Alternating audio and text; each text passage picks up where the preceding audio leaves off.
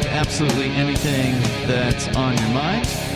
The number here is 603 283 6160. That's 603 283 6160. Here tonight, it's Ian. Aria. And Mark. There, yes. And we also have Mark from some other location that he doesn't want to reveal. Uh, welcome back to the show, Mark. Always good to have you here. Uh, I know that uh, you want to talk about the apparently $1 trillion defense budget, and I think we can get into that.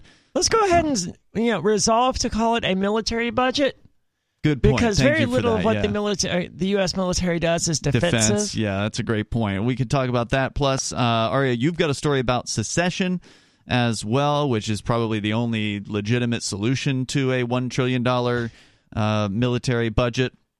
But uh, in other, I guess, related news, there was something in here about Americans uh, finally changing their views on the U.S. invasion of Iraq. So it's kind of a related story. RT.com reporting on it that 20 years after the invasion, public opinion about the conflict has finally reversed, and most believe that it made the U.S. less safe.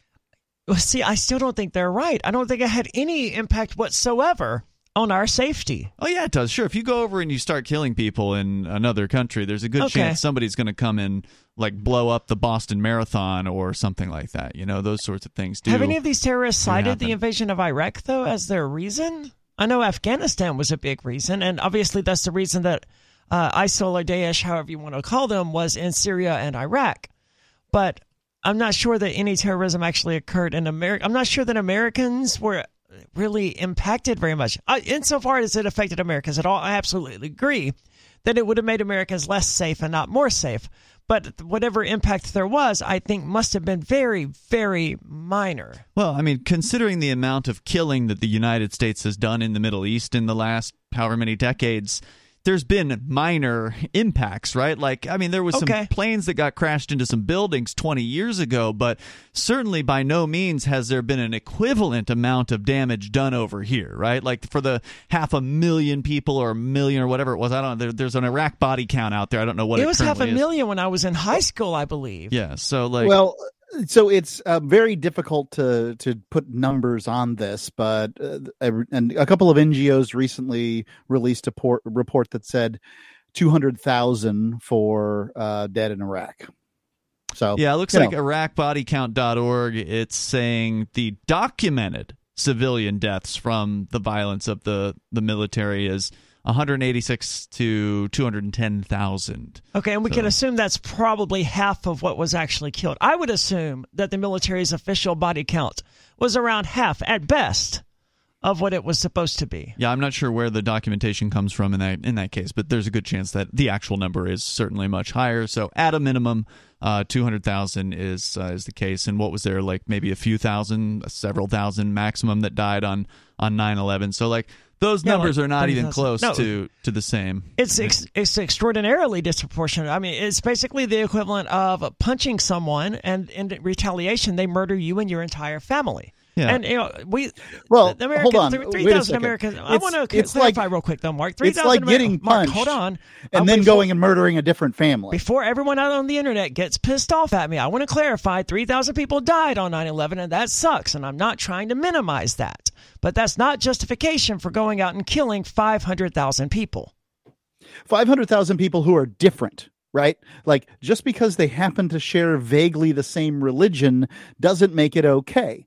Any more than if a handful, a passel of uh, Christians go out and do something that makes somebody unhappy, that they come over to the United States and they kill off a bunch of Christians. It doesn't make any sense. No, it's completely disproportionate. So, uh, you know, I'm not calling for proportionate violence here, but it's just simply an observation of, yeah, the U.S. government has managed to invade so many different places and kill so many different people, and the actual blowback, it can happen, and it has happened, but it has never been proportional. And that's probably because it takes a lot of effort to cross the uh, the ocean, right, and and you know find the people who are willing to do that kind of a job and whatever the necessary steps that need to be taken to do something like a 9/11 or relatively complex. Whatever you believe about 9/11, that's a whole other story. I'm not interested in getting into that because I will say just briefly on that. I don't believe 9 11 happened the way the government said it did. I don't believe it's possible for 9 11 to have happened Yeah. the way the government said it did, but that's that's as far as I want to go. I know what the government said about it isn't true. But Ron Paul pointed out correctly when he ran for president that blowback is a thing. Isn't so- that the cause of 9 11? Was blowback from U.S. yes. intervention? Yes, absolutely. That's what uh, Osama bin Laden said. He said that you know the reason they did this was because of what they've been doing in the in the Middle East. So No, their for Yeah, solution. either it either is what's going on in the Middle East, or you have this convoluted thought that uh, it's because Muslims hate America, Coca Cola, and Britney Spears, right? Like none of it really. There's no cohesive thought to it, um, and certainly there are probably imams that talk about Britney Spears and Coca Cola. I don't have any idea. yeah, but there are but- Christian pastors who talk about that too, and uh, I don't think that Oh, means yeah. they want to, you know, bomb America. Mm-hmm. Nope. I, I know Muslim imams, and while they take you know issue with some of the some of the propaganda being put out there by the media and by the left in general, and you know the nakedness of Britney Spears or whatever, because they these religious people of all religions they do tend to be more conservative. I've never met a single Muslim who was interested in initiating violence against anyone else.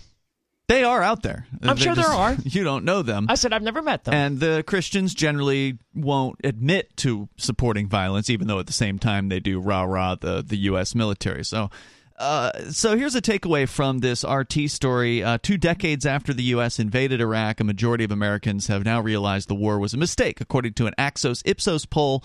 Uh, released this week, while two thirds of Americans approved of the military action in 2003, when it happened, 61% now believe it was the wrong decision. When the U.S. ground invasion of Iraq began March 20th of 2003, just 26% of respondents to a Pew poll at the time opposed military action to overthrow Saddam Hussein's government. Now, Mark, weren't you one of the ones that was uh, cheering this on back in the day, and you changed your mind uh, based on what some of our listeners were were saying?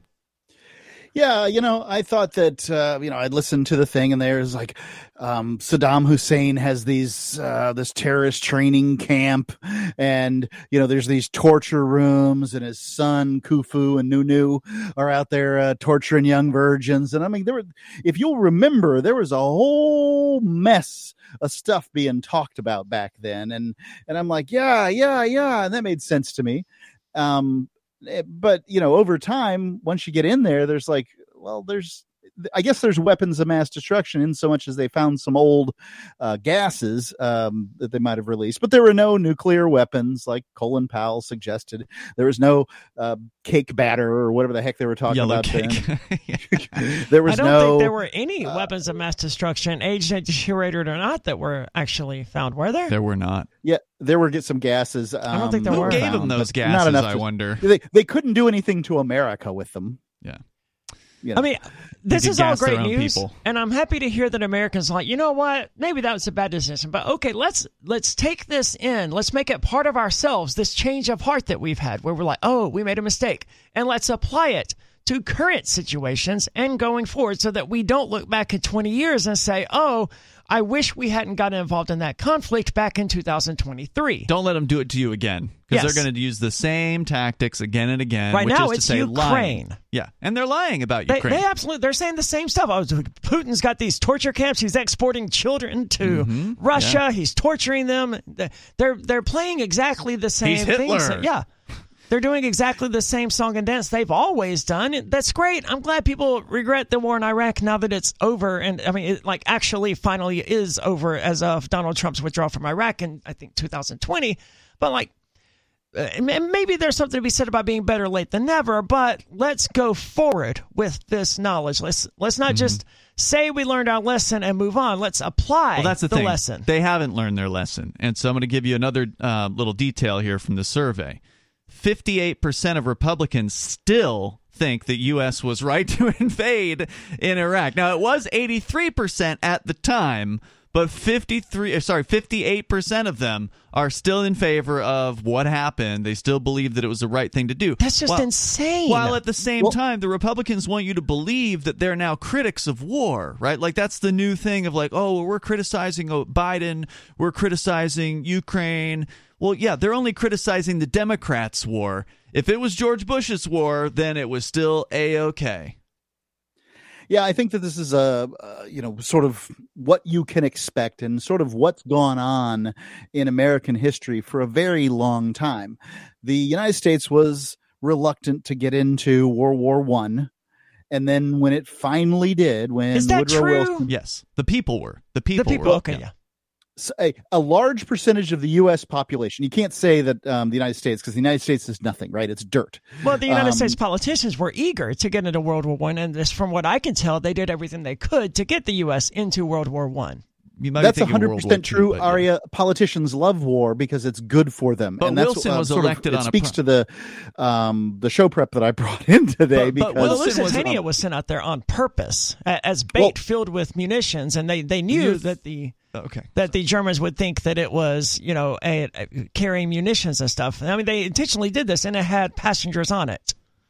Right? They knew that they were. Well, I don't know if it's bait out there. intentional or not, but the um, what ship was that? The uh, The Lusitania. I forgot. The Lusitania, thank you. Um, the Lusitania, you know, had some passengers on it. It had some munitions. It, you know, had a mixed role and all that stuff. I, I don't look at the United uh, States' issue in this is bad. It's just that it wasn't good, right? Like, um, you know, the the notion out there was they just sunk a passenger ship, and if they did that by accident, that's still not a reason for a war. I don't know And- that that that becomes pretty close. I, I I don't support any war, right? I just want to get that out of the way. But that does come pretty close to what you know through history has been called. I think casus belli is the term, justified war, essentially. What what, a, uh, just a few years ago there was a uh, flight from Norway that was excuse me from Netherlands that was shot down by the mm, maybe the Eastern Ukrainian forces, maybe the Russian forces. We're not entirely sure. It's very murky as to who might have done it and who didn't. But um, you know, I don't support invading. You know, you, the NATO and invading Russia over this very sad thing. Now, um, there's probably some ways to handle this but it's not i don't think it's war Well, I don't support any sort of. I mean, I don't support any sort of retaliation in general. I find that forgiveness is turning the other cheek is a better approach to this anyway. Okay, mm-hmm. they shot, they destroy one of our passenger ships. You know, that's horrible. But let's forgive them and move forward and work together in peace and love and forgiveness and compassion instead of enmity and revenge. Just put some more men with guns on the other passenger ships, right? Yeah, that doesn't seem to solve the problem. So I, w- I want to you know stress that I don't think there's any sort of justified war, and I don't think that NATO should have invaded Russia or the United States should have gotten involved in World War One. But there there shouldn't even a- be a NATO at this point. Right. There is this concept that I can sympathize with, even if I don't agree with it, that some wars are justified, that a war can be justified. In theory, but I would think it should only be a defensive war. Yeah. Right. I, I suspect that's one of the one of the main tenets of what is a justified war. I don't know the terms. Well, it depends who you ask. I mean, there's plenty of people that would justify war for all kinds of reasons going over to other countries, but from I thought there was a defined concept though that someone the just war, Yeah. I don't know what the how the, those people would I will look it define up. it. I suspect yeah if you've the been attacked the notion by- is is if you've been attacked you can defend yourself um, now the question is where did you defend yourself to do you defend yourself to your borders do you defend yourself to the next nation's capital um, where where is it Mm-hmm. and how is it done um, and you know these are interesting questions ian i would say that i probably disagree with the um, statement that there should be no nato uh, i mean it, it's possible that we could because NATO there's been no NATO country that's attacked a NATO country. And it's possible we could grow this organization until we have this sort of um, one world military that no longer has anyone to fight. Why would you want to have a one world military? I mean, you know, it's not, that's never going to happen. Number one, not every political designation on the planet is going to agree to join the same military force. Uh, there's always going to be people, whether it be China or Russia or whatever, that want to have their own power and they don't want to cede any of it to the United States government, nor should they uh, necessarily. So, I mean, it's a ridiculous Russia's uh, belief. already asked to join NATO. And But were they being suggested- serious or were they being facetious, knowing that NATO wouldn't allow them to join? Well, um, there's two different circumstances about which I'm speaking. In one case, they actually asked, and that was around 1953, right? 1948 or And something they, they should that. have been allowed to join at that point, right? Well, and this is, and herein lies the problem with an organization like NATO. Its purpose is to fight against Russia. So, um, because it has this purpose, it then attempts to meet out that purpose. I think it was to fight the Soviet Union, wasn't it? fine. And shouldn't it have been? I mean, by its own creation, shouldn't it have been destroyed after the Soviet Union went down? I, I think the Soviet Union came back in the form of Vladimir Putin.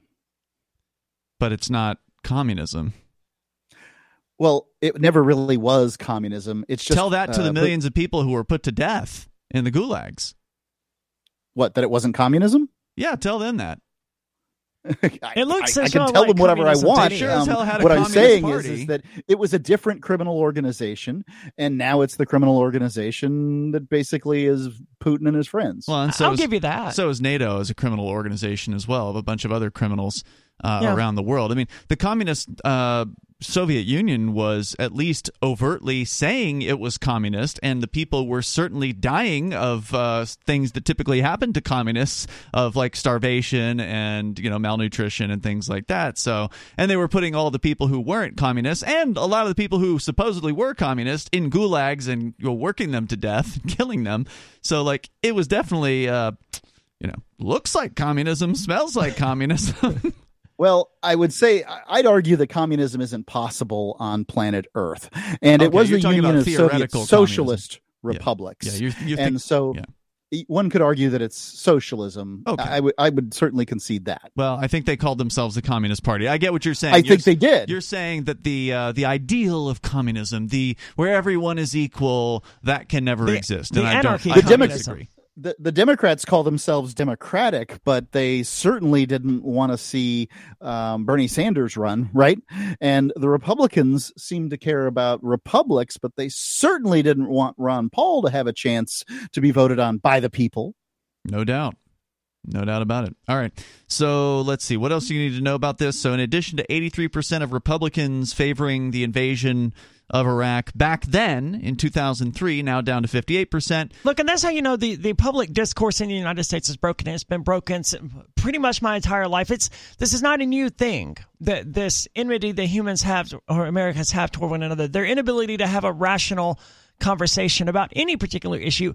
80% of Republicans agreeing on this one particular issue, that should never, ever happen on any issue. You take a thousand libertarians and ask them a question, you're not going to get 80 something percent of agreement on just about any question I unless it's something 80% super of, basic. I would hope, hope 80% of libertarians agreed that they shouldn't go to war. Right, Well, that would be a super basic thing. Right.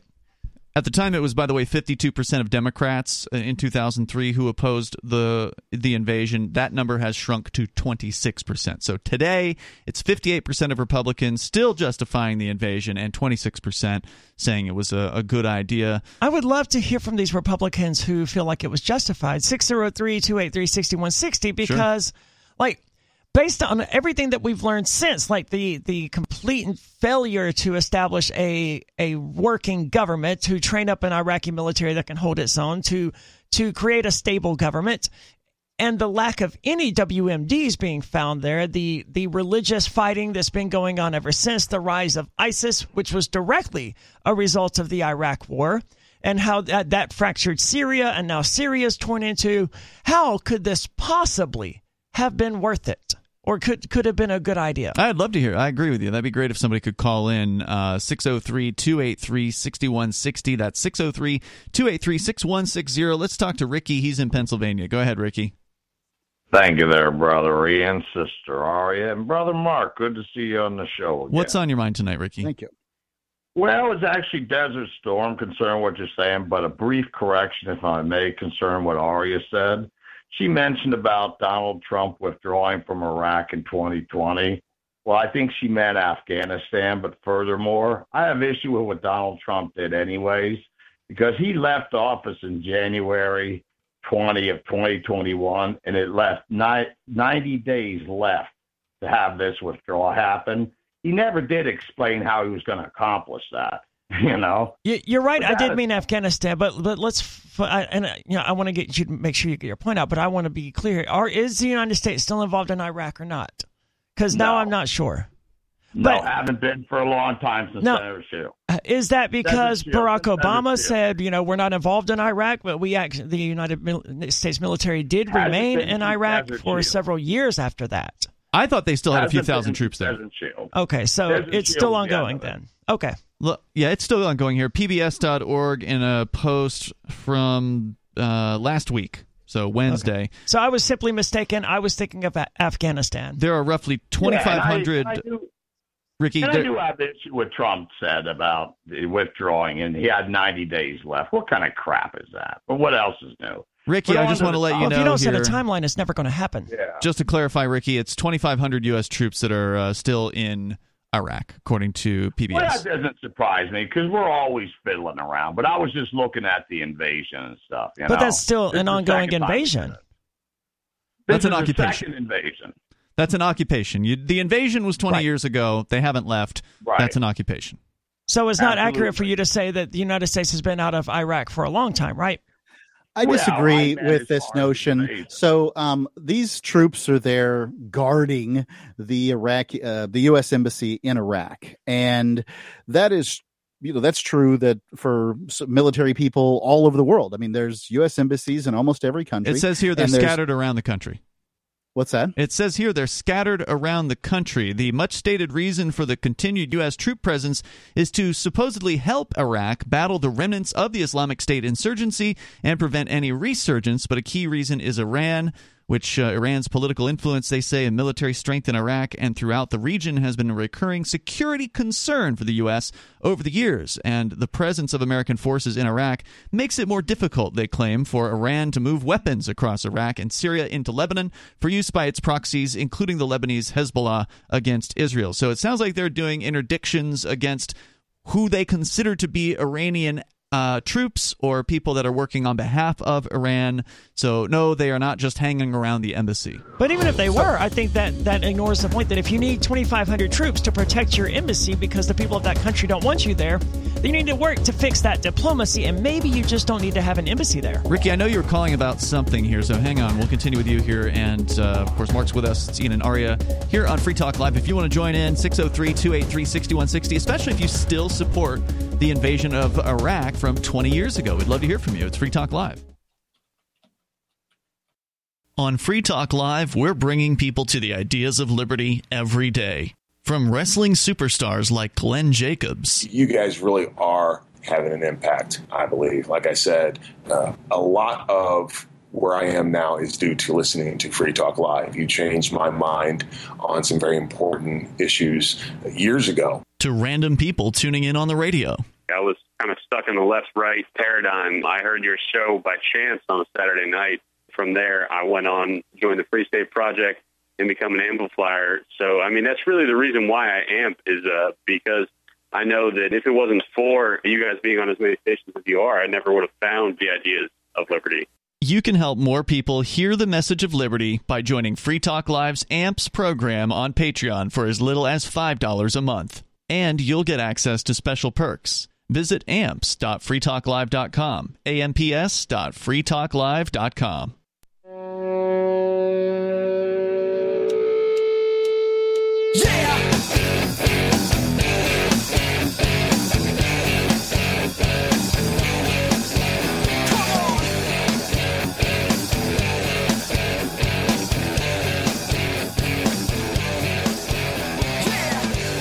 It is Free Talk Live. Phones are open and you can join us here. The number is 603 283 6160. There's been a shift in uh, Americans' opinions in the last two decades regarding the invasion of Iraq. The other one, the more recent one, uh, where apparently 58% now of Republicans still support it, which is down from, I think, 83% and uh, there was a majority of Democrats who supported it previously. That is now down to about 26%. So overall, uh, I think it was around 60% of Americans are now against the invasion of Iraq in 2003.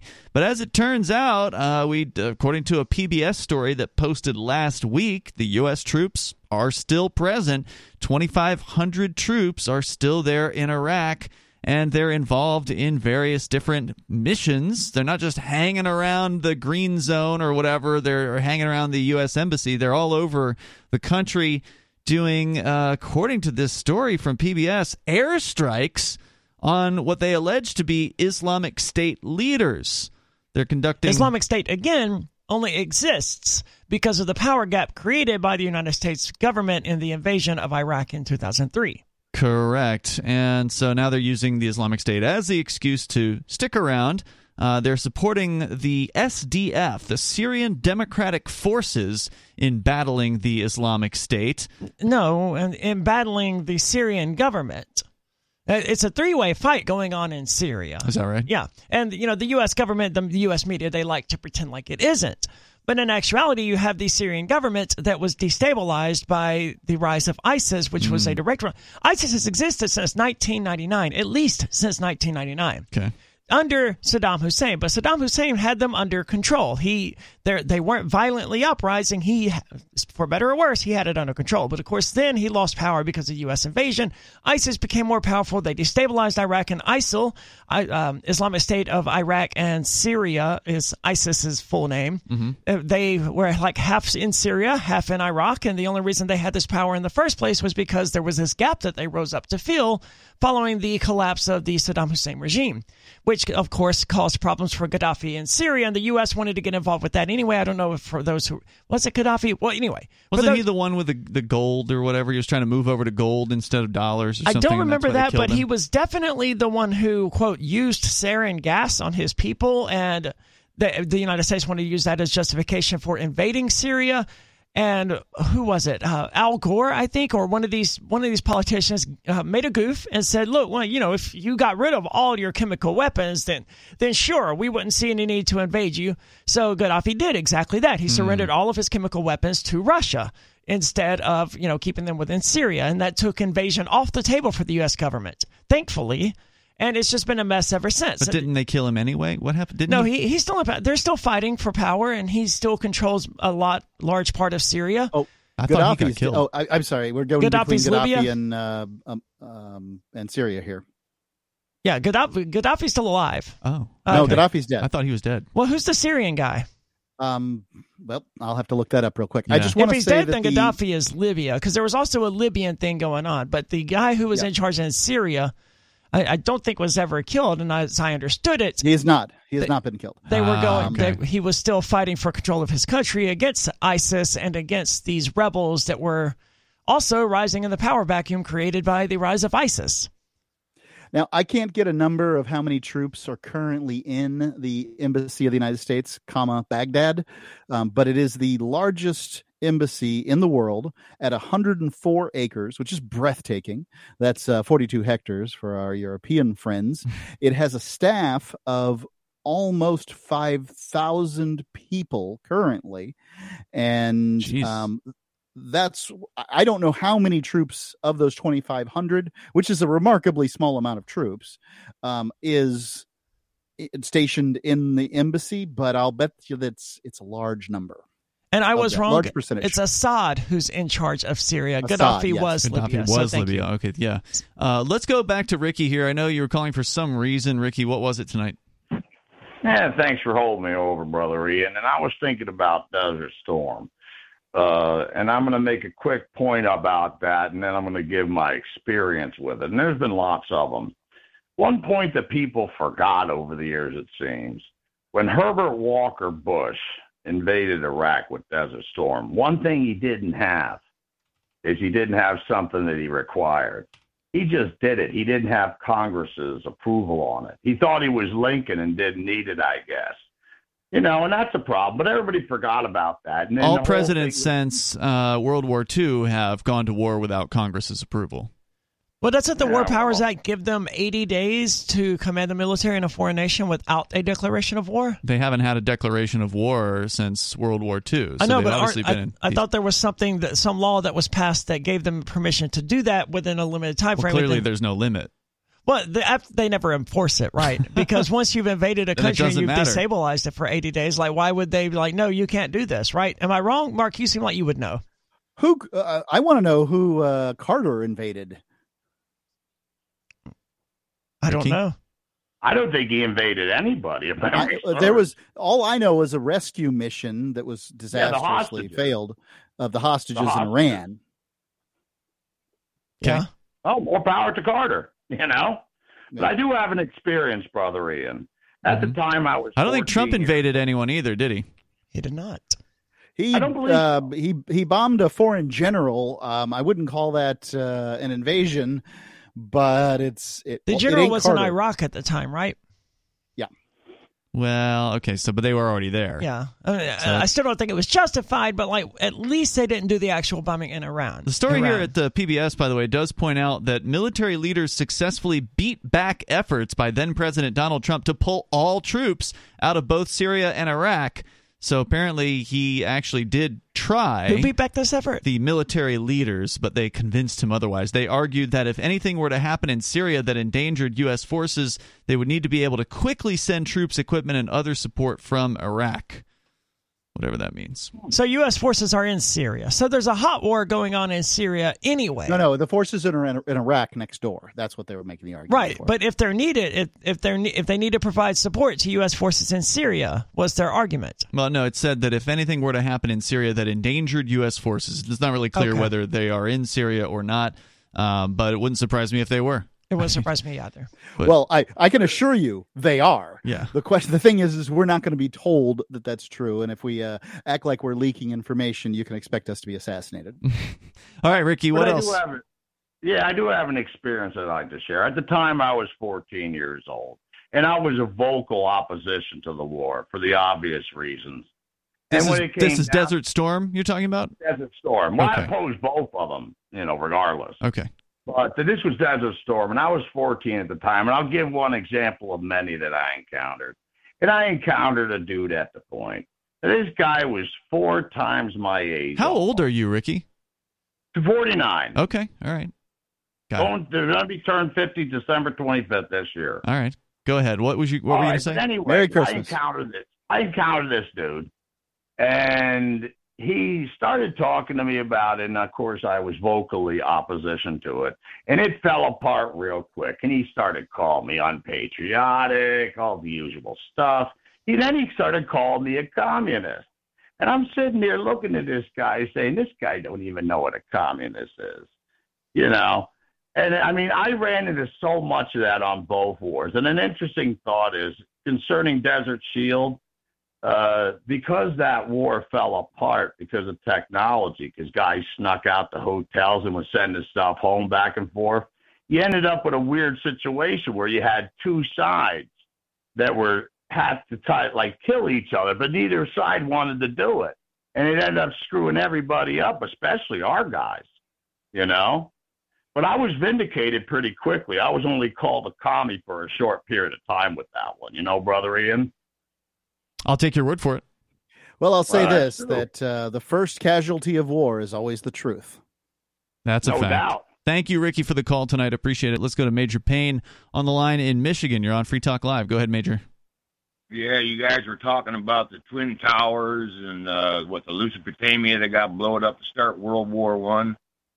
Yeah. Uh, I can I can take you back a war earlier than that. The Spanish American War was blown uh, started by them uh, blowing up the Maine. That that was the big headline of the day. Remember the Maine. That's what the, they used to rally the troops. I have some vague memory about the USS Maine. Obviously, not a memory as though I was alive during it, but a memory of learning something about it in school. But like, I don't even remember anything about the Spanish American War. The, the Spanish American War, the War of 1812, those are seriously glossed over in the American education system. At least they were when I was in school, because I didn't even learn about the War of 1812 in school. The White House burned. It was burned to the ground, and nothing By the about that- Canadians. Yeah, and nothing about that was taught to me in school. And the Spanish American War, you say that, and I think, okay, the USS Maine, that sounds familiar, but that's the extent of what I learned in school about the Spanish American War. Why is the United States, which loves talking about war, and it loves waging war. Why is it so quiet about the Spanish American War? Did it lose? No, uh, it didn't. But Oh, no, it it was won. all about. It was about taking over Cuba. It wasn't so much about Mexico and Spain. Was this Um, the fight over my, Texas? uh, my, my grandfather was awarded the only Congressional Medal of Honor in that war. The fight over Texas He was with Teddy- Mexicans. was Teddy Roosevelt's Rough Riders. but there's that, so that wouldn't be the Spanish American War. No. Okay. See, I don't know, so man. the Spanish American War area is where Guam, Philippines, uh, Puerto Rico, I think the U.S. Virgin Islands. Um, eh, uh, I think that's all the territories. Maybe Samoa too uh, came from as far as U.S. territories. Teddy Roosevelt and another contingent of people wanted to grow the U.S.'s empire. Everybody else had an empire. We needed one too. So this was in And like the 20s, right? 1920s. This was much earlier than that. When was Roosevelt? I thought it was Yeah, this would've been- 1800s. This Oh. has been like 1890 and on. Let me take a quick look. Please forget my American education then, because I, I thought There's it was been like a lot of damn 1920s, yeah. wars. I mean, how are you supposed to know them all? You got to be obsessed. Major, what else? Well, I think it was 1898, if I remember right. Okay. All right, so there's something that they just shoehorned both through the Congress and the Senate, and I Hmm. have not heard a peep about it. So I'm going to need a little help with your magic rectangle to get the particulars on it. Well, if it was gone through both of them, it's probably the- bad. They passed something called the ESC, Environmental Securities Control. And the long and short of it is that they are okaying it for financial institutions to back. Um, let's say you can get something that you know you can get a 10% return on. They're going to okay it for you to invest monies in something you can only get a 5 or 7% return on as long as it is conducive with the Green New Deal bull. I would have to see They're- this law because they I are- haven't. They are, they are trying. They are actually manipulating the banks even further. And as far as NATO goes, I think that's the army of the New World Order. Yeah, I would have to see something about this law. I don't know. This is the first I've heard about, it, and I haven't had any chance to look into it. So I, I can't weigh in on this particular law. Is this the It thing just- Biden it just- vetoed? No, I don't believe so. They, they, it's been passed by the House and the Senate. And Well, that means it's- Yeah. I, I, I will be amazed. I, I just, like I said, I heard one news blip about this, but I haven't heard about it going through the House or the Senate. And what did you So say it does? these- It's another one of these midnight votes. I don't know what the hell they're trying to pull. Okay, well, there's something that Biden vetoed. He said it was his first veto. So he's been in office this whole time and has never vetoed a single bill until now. Well, he's a Democrat. He never met a bill he didn't like. This came Except out. Bill Clinton, I guess, maybe. It came out yesterday. Uh, it's uh, he sought to kill a Republican-authored measure that would ban the government from considering environmental impacts or potential lawsuits when making investment decisions for people's retirement plans. It does sound like the same bill. In a video released by the White House, Biden said he vetoed the measure because, quote, it put at risk the retirement savings of individuals across the country.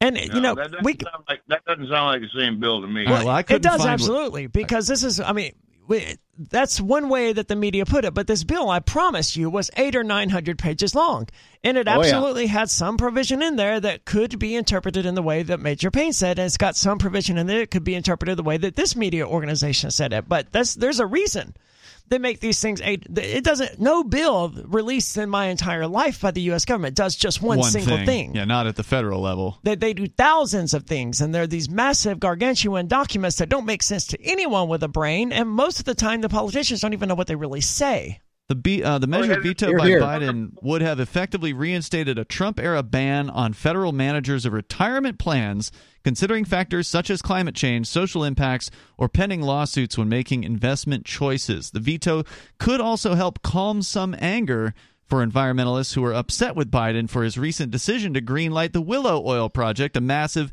and contentious oil drilling project in Alaska. So this is definitely an environmental related bill, and the terminology you gave me, uh, Major Environmental Securities Control, did not find anything. So I'm going to guess this is what you're talking about.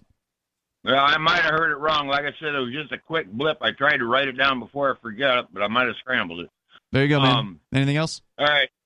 Uh, well, let's see. Like I said, I think I think NATO is the uh, police force of the new world order as far as the armies of the world go, and uh, I, I'm like the the banks being on this otter slide and everything just coming at once. It's like there's three different brush fires coming from four different directions, and uh, it, it's it's hard to to fathom what could possibly be next. Thank you for the call tonight. I do appreciate it. The number here is 603 283 6160. Well, don't worry.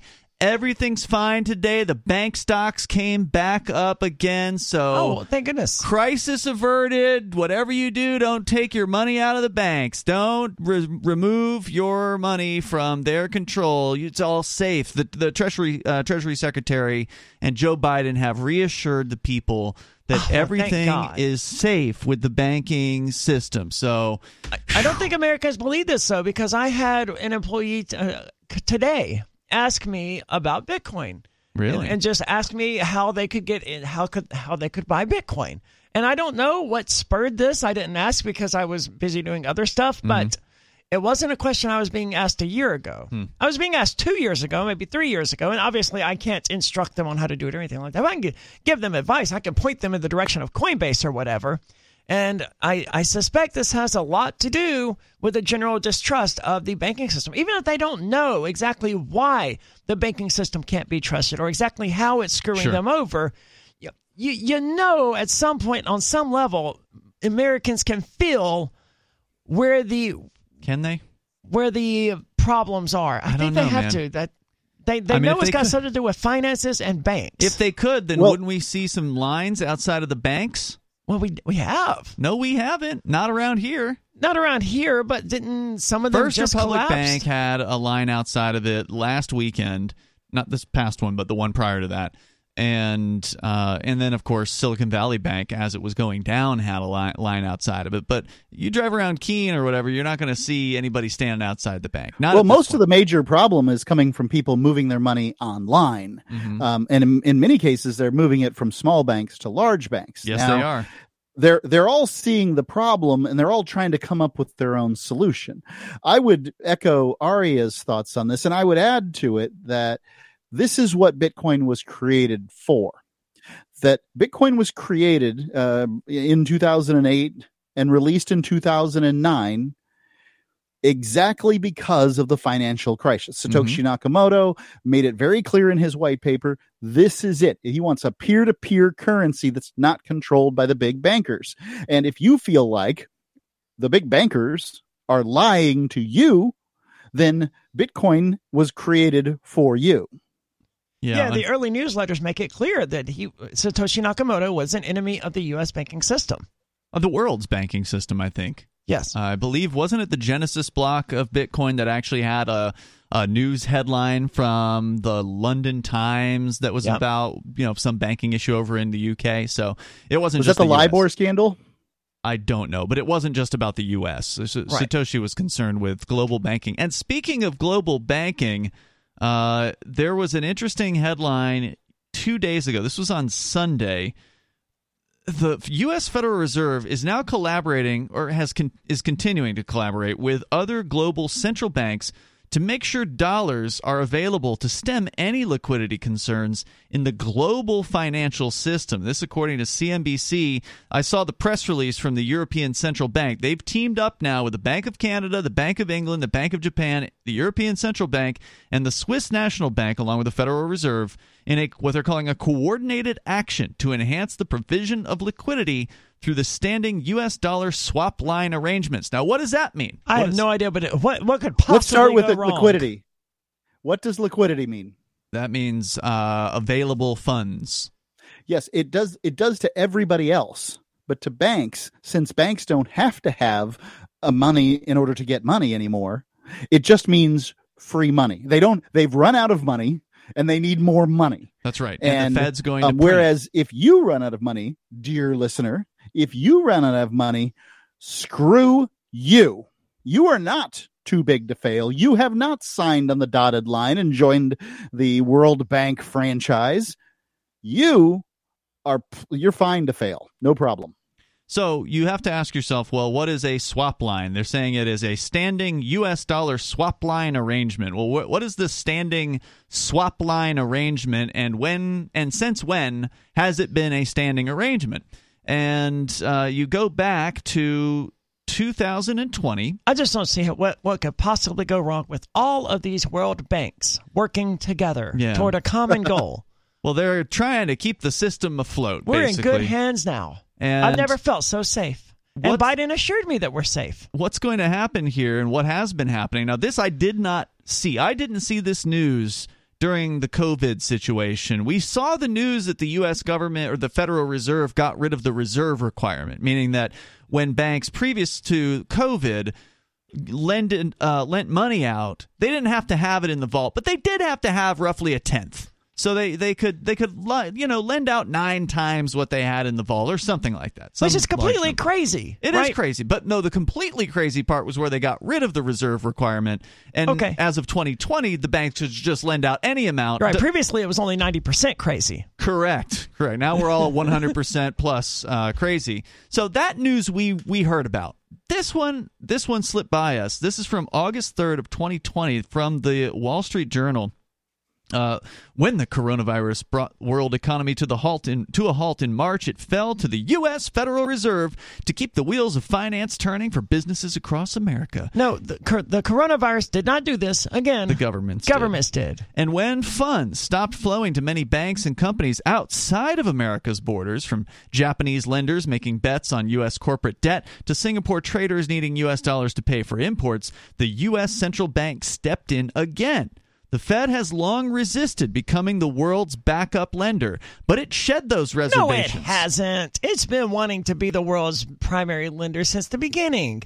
That gives it the ultimate amount of control. It shed those reservations after the pandemic went global. During two critical mid March weeks, it brought a record $450 billion worth of treasuries.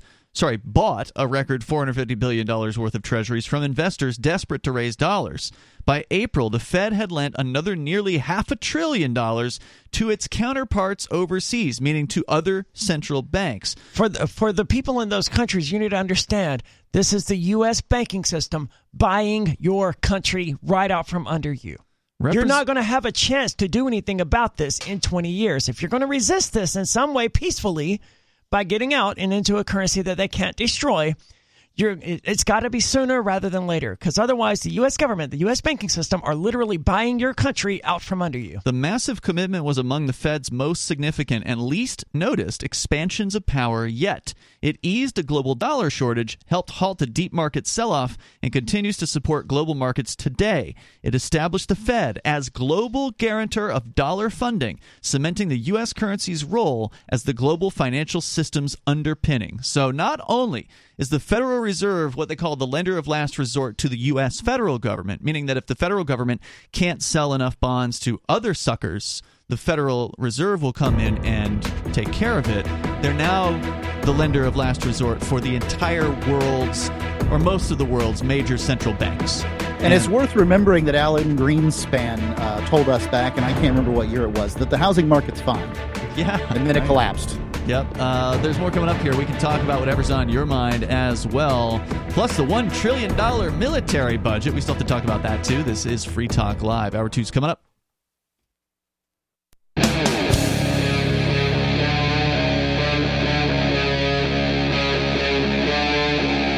Talk Live.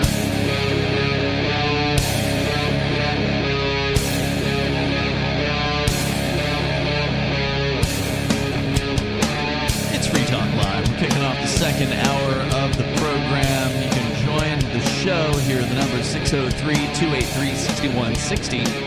That's 603 283 6160. Ian here. And Aria. And Mark, And we are going to get into Mark's story tonight. He uh, wants to talk about the trillion dollar, apparently, defense, so called. You, you pointed out, Aria, correctly, this is not for defense. This is a war budget.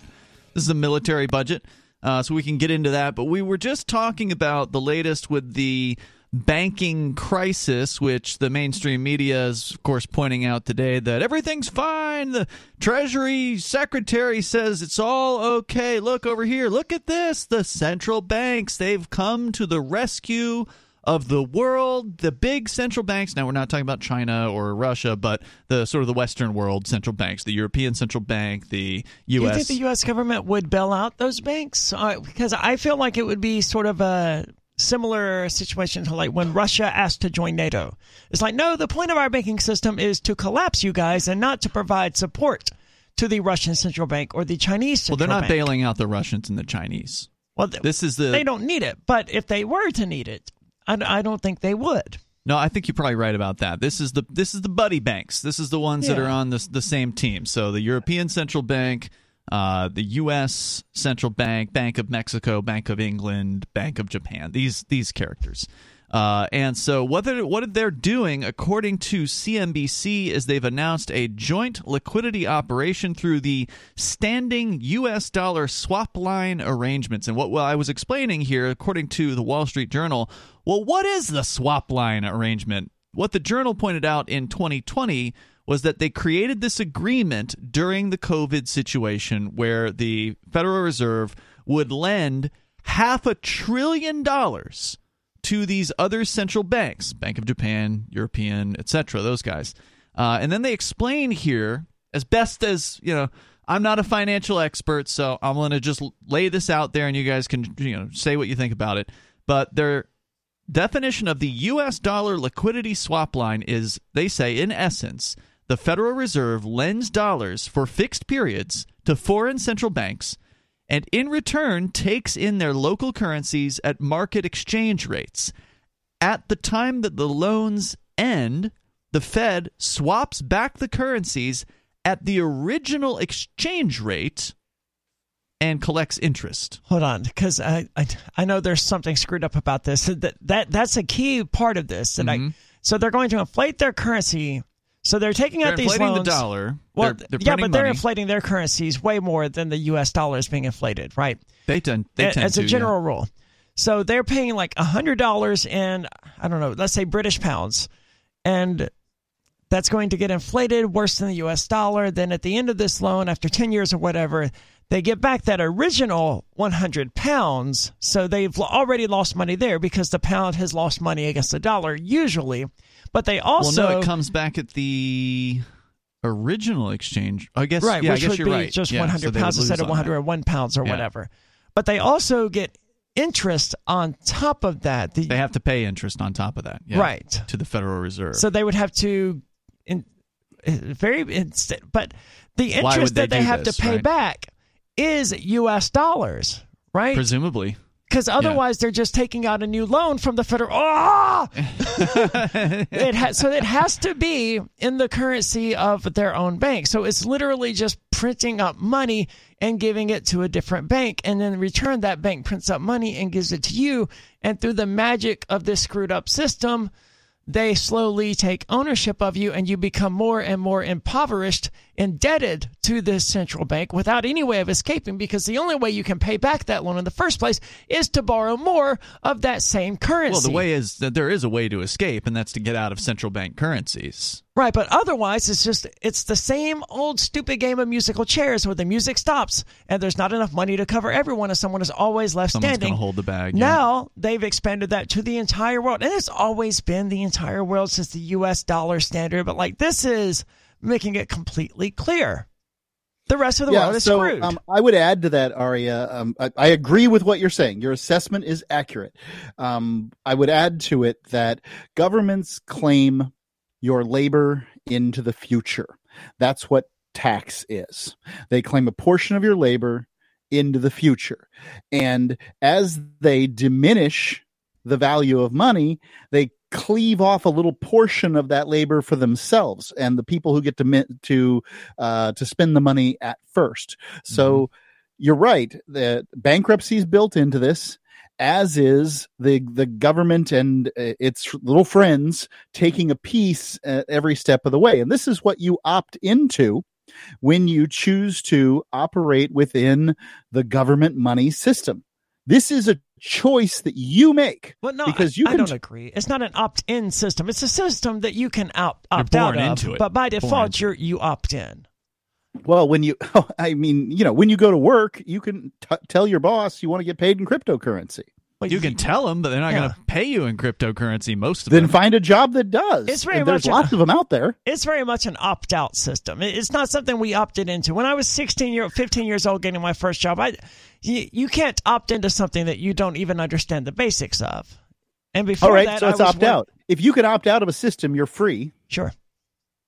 So opt out. Yeah. Yes, now would be a good time to begin opting out of the central bank money system. And of course, cryptocurrency, gold and silver, these are some of the more popular ways uh, that people are looking at doing that. Didn't the former CFO of, I believe, Visa say never in human history has so much been stolen from so many by so few opt out with You. Bitcoin?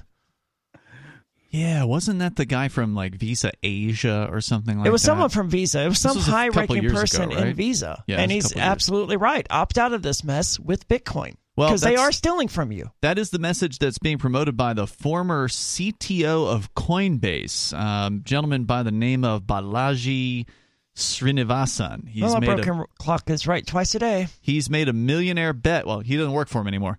Uh, he's made a millionaire bet on June, or sorry, uh, what is it? He says by June seventeenth, he's saying the price of Bitcoin will reach one million dollars. He initiated this wager on March 17th when pseudonymous Twitter user James Medlock offered to bet anyone $1 million that the United States would not experience hyperinflation. A few hours later, uh, the former Coinbase executive accepted the bet. Under the proposed terms, if Bitcoin's price fails to reach a million dollars by June 17th, Medlock will win $1 million worth of the dollar pegged stablecoin USDC and one Bitcoin. In the same way, if Bitcoin is worth at least a million dollars by that date, then Balaji can keep the one Bitcoin and the $1 million in USDC. So the guy. I've never heard a bet that I wanted to take so much, right? Like, like I, I wish to God I could take this bet because I, I can't lose. You would bet against the million dollars. The- You, I bet against bet the price that- yes, going to a million. Because if I lose and Bitcoin hits a million dollars per, who cares? That's still a lot. That's you know still huge amounts of Bitcoin or Mm-hmm. huge amounts of money or whatever. Even if you have 0.1 Bitcoin, that's still a hundred thousand dollars. you would have to have a whole Bitcoin in order to Right. put it into this. There is that caveat, and I'd have to be able to use Bitcoin and all these other things that simply aren't the case. But like I, this to me, if you have a Bitcoin to spare, this is a bet you simply cannot lose. You either win Well, you would if all you have is a Bitcoin, then you could lose your entire Bitcoin. Okay, fair, in fair. this bet. But as long as you have more than one Bitcoin, The odds are against you losing it. I mean, it's But even if you did, it, as long as you have some Bitcoin, you're still going to benefit so substantially by Bitcoin going to a million dollars per that it's it's almost inconsequential to lose one Bitcoin, except at you know one million per, you lost a million dollars, right? However, if you have if from you know people out there who have five bitcoins or whatever, I don't see any reason why they shouldn't take this bet.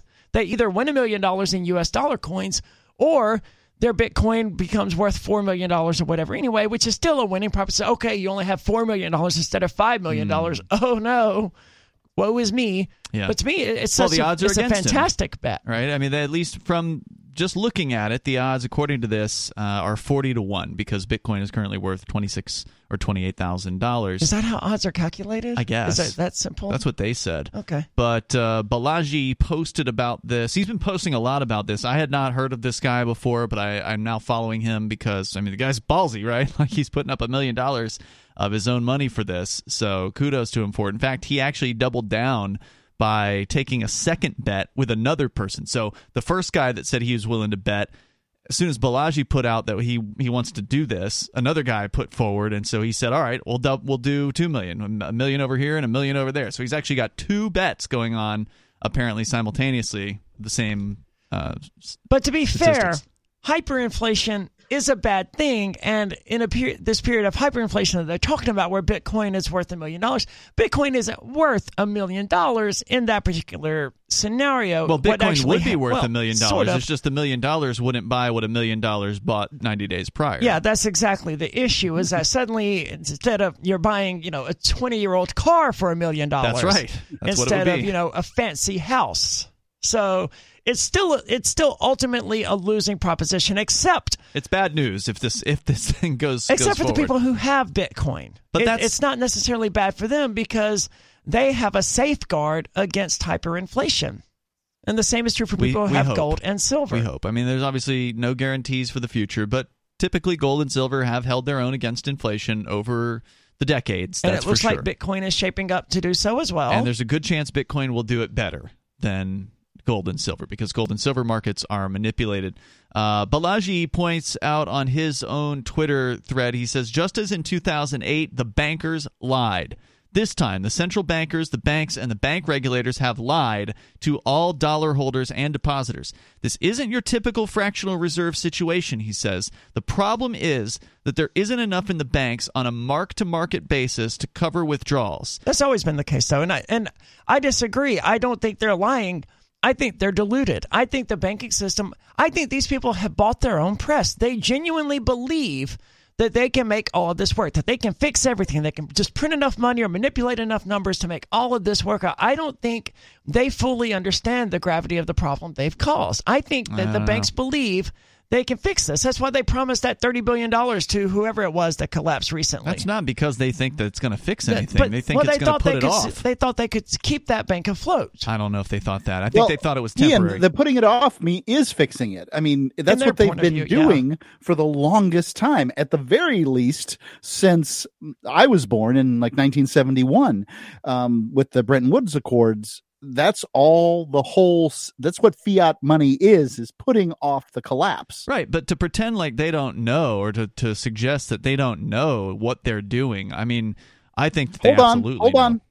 So I, I have a good friend of mine. He's the godfather of my kid, as a matter of fact. He is a banker and he works high up in one of the banking organizations, and I will not reveal which one.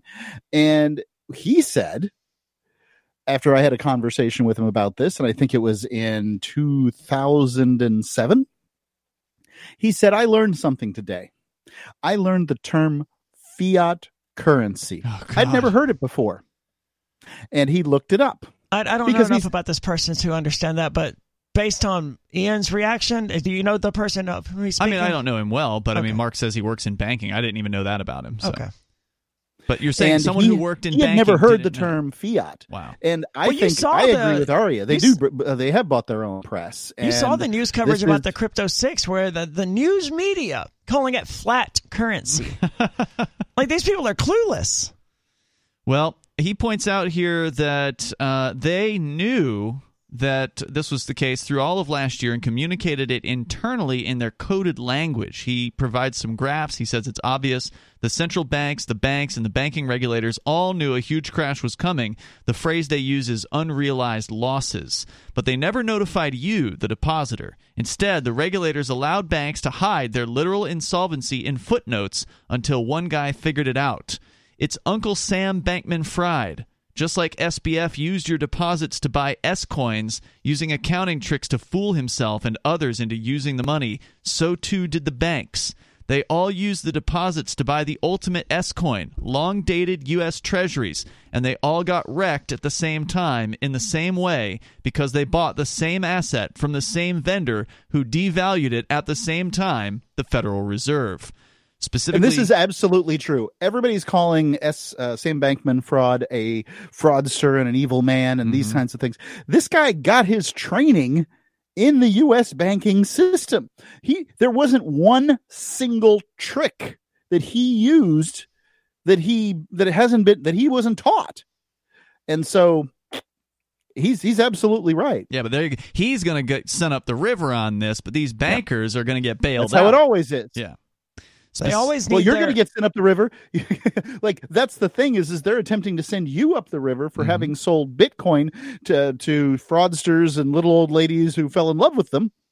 They sure But are. they don't have a problem with Walmart and Target selling, you know, these little cash cards that, that have been used in the same way. No, they don't. Um, no, you're never going to put a big multinational on trial for this, but you can believe that, uh, you know, a jury of your peers in New Hampshire darn sure found you guilty of it.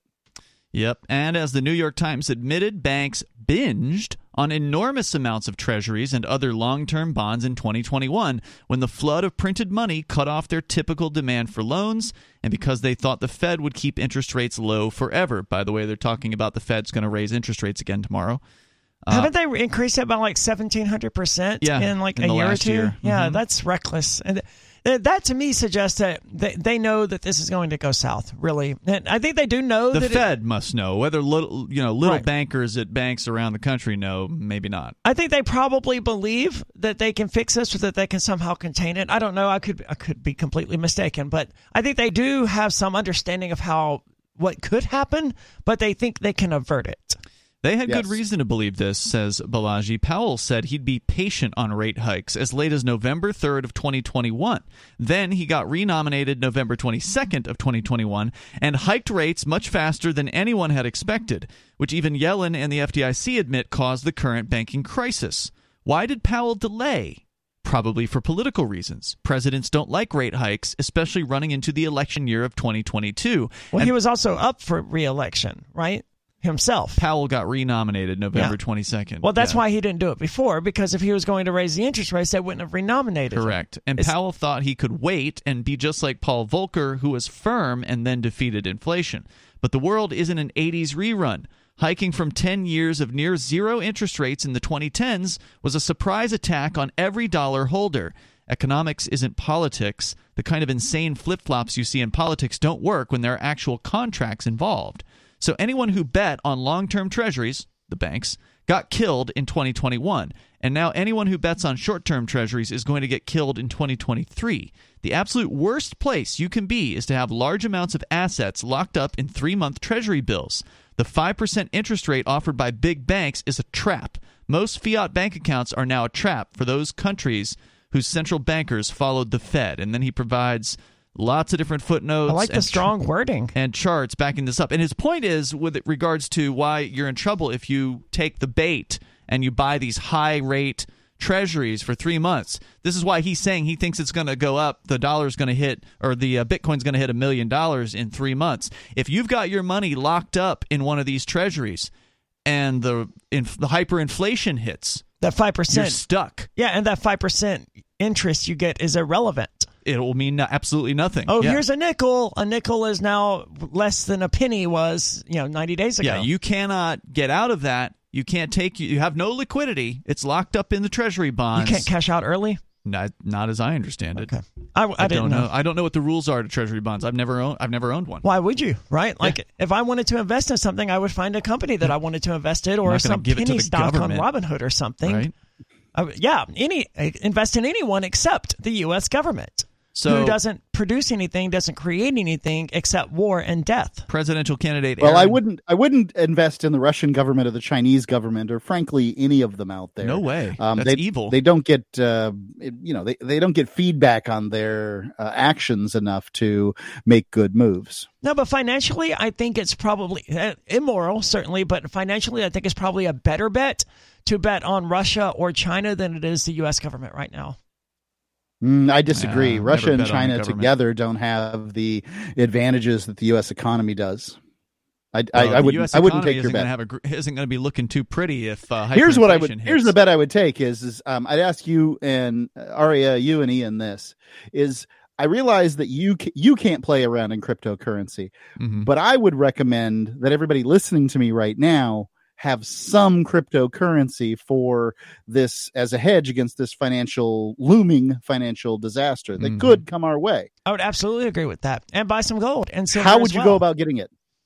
Coinbase. How would you recommend that other people go about getting it? Coinbase, and I mean, I hate myself for saying it, but like that's the easiest and fastest I and mean, most go secure with way. Kraken if you're gonna. Okay. If you're gonna recommend a centralized exchange, at least at least recommend Sure. one by a run by a libertarian. Okay, fair enough. So Kraken, Coinbase is probably a little easier for them to use, but I don't think so. They're all really simple. I, I don't. I don't think so. Kraken's made it pretty easy. as much as it curls my stomach to recommend one of these places like Kraken or Coinbase or whatever, realistically, that's how most people are going to get their first cryptocurrency, and it's withdraw it afterward to Yeah, your own private wallet. Don't leave it on there. But that's the easiest and fastest. You right now can take your debit card and go to kraken.com Mm-hmm. and buy twenty dollars worth of Bitcoin. You're like, oh well, what is that? Point zero zero zero four Bitcoin or whatever. Yes, right. it is. It's negligible unless hyperinflation actually happens, and then that's worth. $40,000 in this new hyperinflated currency. So it's not inconsequential or meaningless. Buy a little bit, buy what you can afford to lose because Bitcoin may it could, in theory, drop to zero tomorrow. So don't invest what you're not willing to lose and don't even look at it as investing. Look at it as hmm. protecting your assets as much as you can safely do against inflation in the way that appears strongest to defend you against inflation. And also get some gold and silver while you're at it. I would I think I would recommend silver a little more than gold because you get a larger quantity of silver and that makes it a little easier to track instead of you know, one ounce of gold is two thousand dollars and it's massive, but one ounce of silver is what twenty dollars. So you so you end up getting an easier to track piece of silver. So I would recommend gold and silver, and Kraken, and just money that you can afford to lose because you could lose it. But if you leave it in U.S. dollars, you are guaranteed to lose it eventually. It is going to go down in value. You can definitely predict the uh, decline of the U.S. dollar. The only thing you can't know is how quickly the U.S. dollar is going to decline in value. According to this guy, by what? let's See what is that? Five hundred percent over the next nine months, something along the or five thousand percent. I can't do the. No, there's too many zeros to do it off the top of my head while I'm also talking. But Yeah, I don't know if he's right, but it's a ballsy. It's a ballsy bet to say that Bitcoin's going to go to a million dollars in the next 90 days. I mean, John McAfee, when he made that bet, I think he gave it a couple years Yeah, to uh, to go that he far. He did, and then that he backed out of it. He did back out. I of mean, it. and then, And then he, he quote suicided yeah, in a Spanish jail yeah, under mysterious After circumstances. saying that under no circumstance would, would he commit suicide. that is Yeah. true. While his wife is saying he would not have committed suicide. All right, there's more coming up here, and you can join the show. The number 603 283 6160 can bring up whatever's on your mind. The $1 trillion military budget. We'll cover that one coming up. Mark's got the story. And of course, your calls and thoughts are welcome on anything you want to discuss here on Free Talk Live.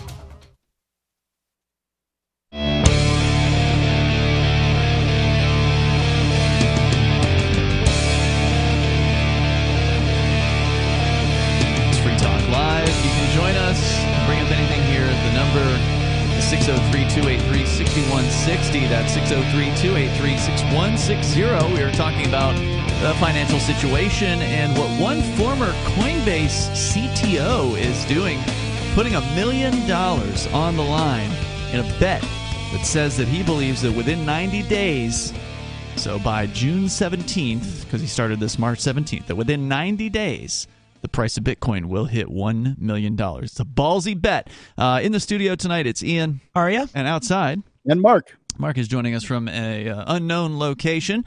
And you can join us online anytime you want. Just head over to freetalklive.com. Don't forget, we have our own social media platform there. You can go to social.freetalklive.com. You can interact with other Free Talk Live listeners. And uh, there, it's a, it's free. It's our own server. We're running the thing, and that means we set the rules. And we say you can have more freedom of speech on our server than you can on Twitter and Facebook. So get on over there to social.freetalklive.com. Man, it's been like a week since I got a report too, hasn't it? I guess it has been a little bit since. Man, uh, you guys got to get on it. I'm disappointed. I, I, I don't know. I don't. I don't really like having to deal with the reports. But I don't either, but it's surprising. I mean, it, it, it suggests to me that I don't know. What does it suggest? Maybe, maybe people are getting less sensitive. I, I would love that to be the case. Or maybe those other servers are blocking us. So who knows? Who knows what's going on? Uh, but uh, you, loss. Can, you can express yourself more over at social.freetalklive.com. I posted today an image that I found from Weird AI Generations or something like that. It's of Donald Trump going like limp when getting arrested by the New York Police Department. I mean, if you're going to get arrested, you, might as well refuse to cooperate. There was an activist well, in no, it's pretty bad advice if unless you want to catch another uh, criminal charge. When I say you with- refuse to cooperate, I, I just mean that. Can you get criminal charges for that? For like if you going? if you go limp, yeah, they'll charge you with resisting arrest. wow, I, I did not know yeah, that. Yeah, so I mean, if you want to. If you want to make it difficult on the police, that would be the reason to do that, but not if you're trying to avoid criminal, you know, further criminal charges. Because I didn't know that because I know there was that activist uh, here in New Hampshire. I don't remember her name now, but she was arrested while you know trying to maintain her property or help someone else maintain their property Yeah. against you know some eminent domain thing. And Yeah, you're referring she- to Lauren Canario, Yes, uh, which it. she did down in New London, Connecticut, in the Kelo versus New London case. and yeah. she went limp. yeah, and they charged and her it for was it. okay. I didn't know that. I knew oh, that her activism was tremendously Yeah. successful to some degree. I don't know if she achieved the goal that she set out No, to achieve. of course not. No, they stole those people's houses from them. Yeah, which is unfortunate. Okay, well, disregard what I said. Then Yeah. it's not good advice. Don't Well, do it. yeah, it's only it's only good advice if that's what your intention is, is to be a cog, you know, screw up the, the wheels of the system. Basically. There's better ways. There's Yeah, better that's ways. why most people don't do that. But it would be hilarious if Donald Trump did that. And so anyway, be. You can see that picture if you. I, I don't think Donald profile. Trump would face additional charges for it, so I think he should do hmm. it.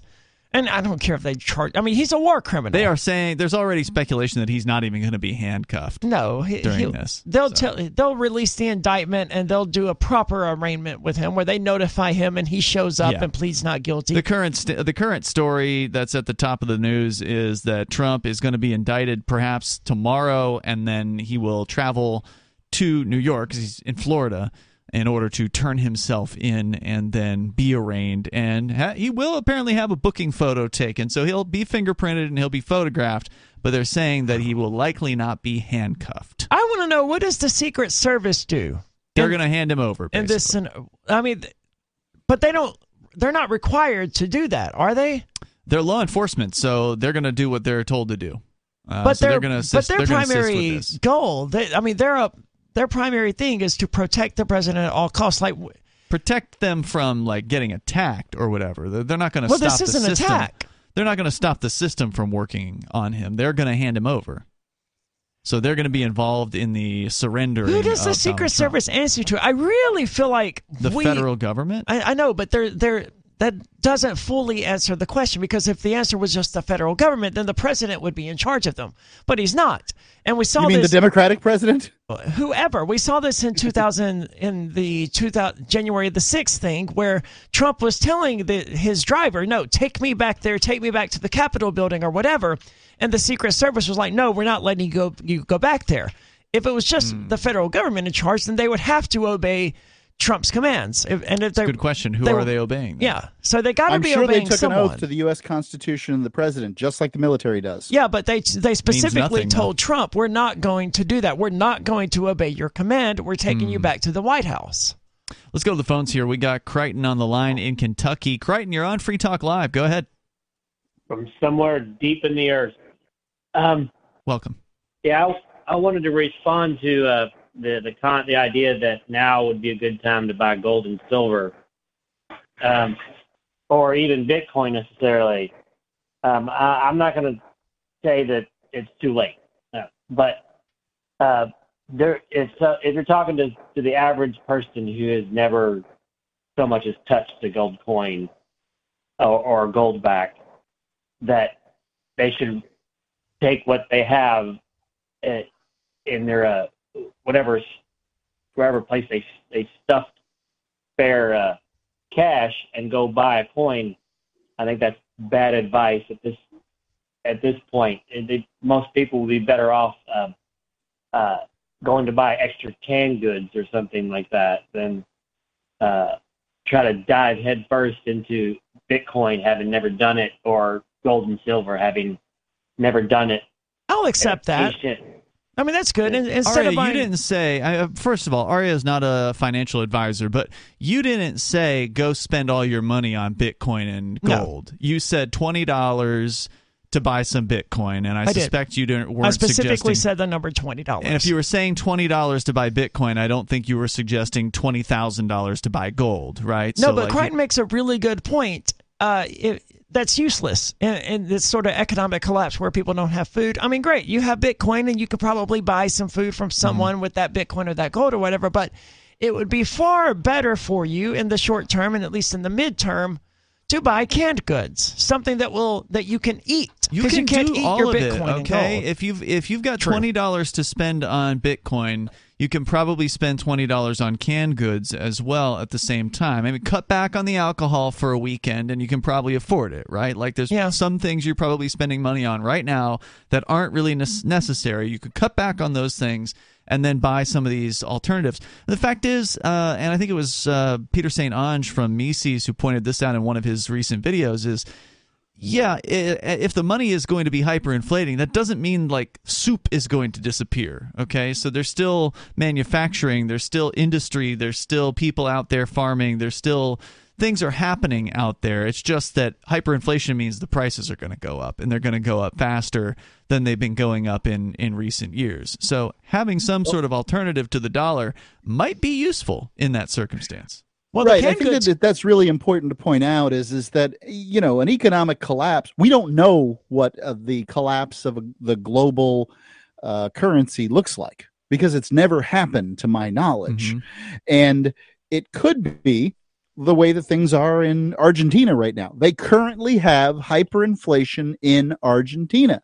If you go to the, if you try to get some money beforehand, you stop off the airport or whatever and you do your exchange you're likely to go ahead and pay and get 180 pesos for a dollar. But if you wait to get into the city and go to a cambio there you're going to get 360 pesos to the dollar. Mm-hmm. and you know this is what it all looks like. I mean they've got to change their prices regularly their menu prices are going up and this kind of thing. I mean they're they haven't yet eaten the dog as a matter of fact they have a zoo and i was there and they hadn't eaten the zoo animals they have in venezuela now um, mm. i hmm. mean these things can look different and having canned food's a good idea yep having some ammunition's a good idea but having some bitcoin and having some gold i'll stand by that statement um, I think it's a good idea. I think that if I think that if um, now would be a really good time to go out to the garden center and buy some seeds, if nothing else. Um, I think it's probably it, too late for a lot of the people. If you don't already know how to garden, you're probably in in the event of this sort of societal or economic collapse. Well, you you can learn. I mean, you did a garden last year. Yeah, right? but I wasn't in the middle of an economic collapse. You well, know, you still I, you're gonna you learn stuff, right? I mean, yeah, Actually, grow cabbage, grow squash, grow tomatoes. Yeah, but the um, average American has never grown anything. And, you know, I, I, hadn't either when I grew squash and tomatoes and cabbage. Those are easy learn? things you to grow. Right. You got to put. A, put I'm saying they need to learn, but yeah. I'm saying that I think it's probably a little too late Why for them to late? learn and be effective. For the same reason that he Crichton was saying it's probably too late to buy Bitcoin. They need something that they they'll be able to eat, and you can't eat the seeds this year. You could eat the the fruits of your garden next year. You can you but grow the issue with believe is going to be this year. year. You put it. You put yeah, but you the, starve to death while you wait for it to grow. You're not going to starve to death, Aria. There's plenty of food out there right now. Okay, okay. so you put you Actually, put seeds in the earth last year. Yeah. In the springtime, and you harvested an s ton of carrots and like green beans and stuff just a few months later. So like it isn't something that someone well, it was can't about eight do. months later. Okay, but it's not something people cannot do. They, yeah. They, if that, I didn't mean to suggest it was. It's a good idea to to do that sort of stuff if you have the land. Of course, if you're in the city, then well, good luck to Actually, you. I mentioned seeds in particular because in the Venezuela was a wonderful example that in the early part of it, the barter economy, seed packets really become very valuable mm. really fast. Mm-hmm. It's also true that if you have a garden and your neighbors don't, and your neighbors are starving, then you're a target. Possibly. Yeah, that's a possibility. Uh, Which so, comes back to Mark's point of buying ammunition. right. Uh, anything else, Crichton, you want to share tonight? No, thank you very much. Hey, thanks for the call tonight. I, I appreciate it. All good suggestions. Uh, try to do as many of them as you. I would say. I would say do as many of them as you can. You're correct. You can afford to do. And I was hasty to say that it, it's too late to to you know start a garden. Obviously, it's not too late, and it would be a good idea to start with simpler things because you, you, there's some growing pains there that you're going to have to deal with. Yeah. Your first crops are not going to be good. I planted my carrots way too close together, and because of that, they stunted each other's growth. It turned out to be fine because there were thousands of the stupid things. Yeah, we threw some away. And we yeah, but they were very small. Whereas you would prefer to have, you know, a few dozen very mm-hmm. large carrots. I had a few hundred very tiny ones. I thought they were tasty, though. I mean, yeah, I, they were, but they probably would have been better if they were big and more robust and more not beggars can't be choosers right? though. Like if you're, you know, if you're hungry, you're gonna eat. A, like sure. we threw some of them away because they were like kind of floppy. They weren't like real hard kind of carrots like you would expect. But if you're starving, then you ain't gonna throw that stuff away. You're gonna you're gonna eat it. Right, but this is stuff that I learned is- last year that I did not know otherwise. And Sure. now this year, when I do my garden, I will have a healthier, more. Vi- Plus, I also learned what is a better place to plant some things versus other things. So I learned a lot, and it's going to be useful going forward. But if I had to survive the winter on what I just grew, and obviously I don't have a big enough garden to survive the winter on that, I would have been screwed. Mark, This is the reason that I mentioned cabbage, squash, and tomatoes. Is that other vegetation is uh, vegetation is harder to grow. Tomatoes takes are a little super more hard to grow. Tomatoes aren't the easiest in the world, but they are the tastiest. They are. and and that's why I recommend tomatoes is because man, you really feel like no matter what, tomatoes are delicious. It doesn't matter whether you're a millionaire or you're or you're starving to death. Tomatoes are delicious. A fresh So- tomato is delicious, and sadly, I, I- I- my heart tells me that most Americans have never genuinely had a fresh tomato, Hmm. like out of a garden. I agree with you. and that's so sad, man. That's so sad. And cabbage is the fastest growing. It's not the easiest either, but it's pretty easy. It's the fastest growing. It doesn't have a great deal of nutritional value, but it has some, and it'll get you something. Like you can make some soup. Maybe you can add some, uh, you know, some some meat to the soup, and then you've got something going. Don't underestimate and- potatoes either. They're super easy to grow. Potatoes are really easy to grow too, and they give you a lot of calories. Squash. Um, the reason I mentioned that is, is I mean, just the abundance of food that you get. Once you get the squash, then you have to learn canning or, in some manner or another, keeping the squash. So, there you go. let's go I've done it all. Let's go to the phones to somebody who is in the city. Greg is calling us from New York City. Go ahead, Greg. Hey everyone, uh, I called in yesterday about uh, the destruction of ecosystems and everything. Uh, just to recap, I said that uh, you know 95% of all biomass in the world is now humans and their uh, livestock, and the rest is uh, other mammals is five percent, and so on. And uh, something Aria said, I was wondering what uh, she actually brought up. I was struck by it. She said that well, if we mess up and humanity all dies, well, you know, at least we exercise their liberty. And Mike, That's not even close to what I said, but okay. What did you say? Let me, I don't want to put words in your mouth. What I, I said that if humanity destroys our own environment and we annihilate ourselves, then that's just proof that humans weren't fit to survive the eons.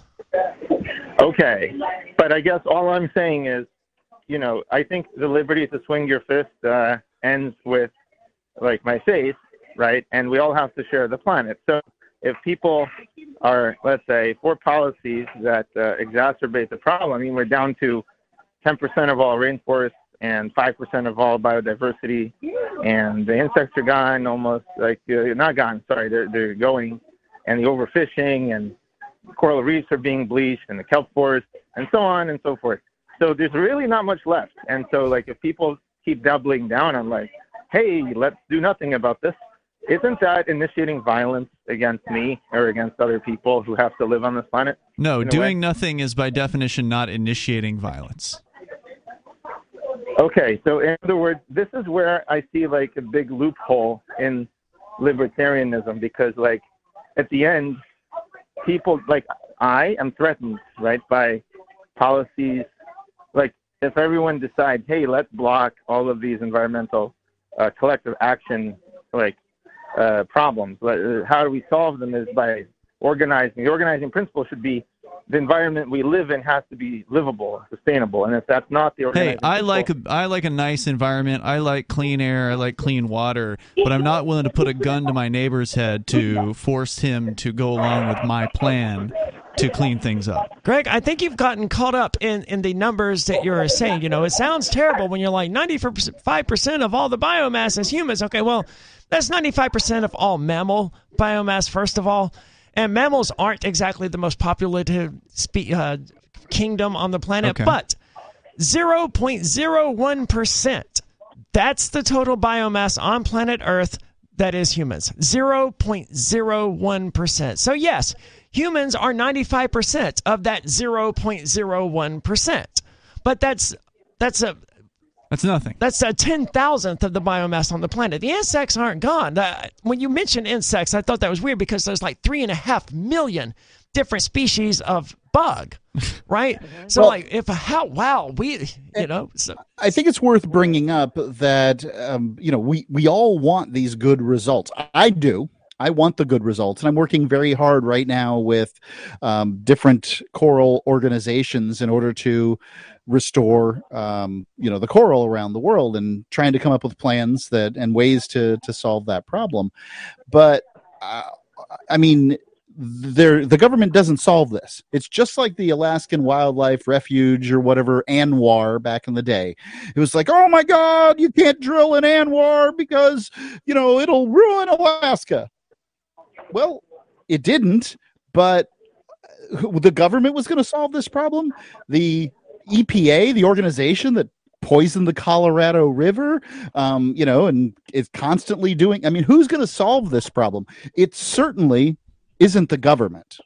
Well, you know me, I'm not advocating to use the state uh, to solve the problem. I'm simply saying that we as people, if let's say we live in a small town and you insist on like dumping nuclear waste or you know toxic waste into my river and poisoning people, you could say, well, you know, I'm not willing to raise a gun or to stop you from doing that.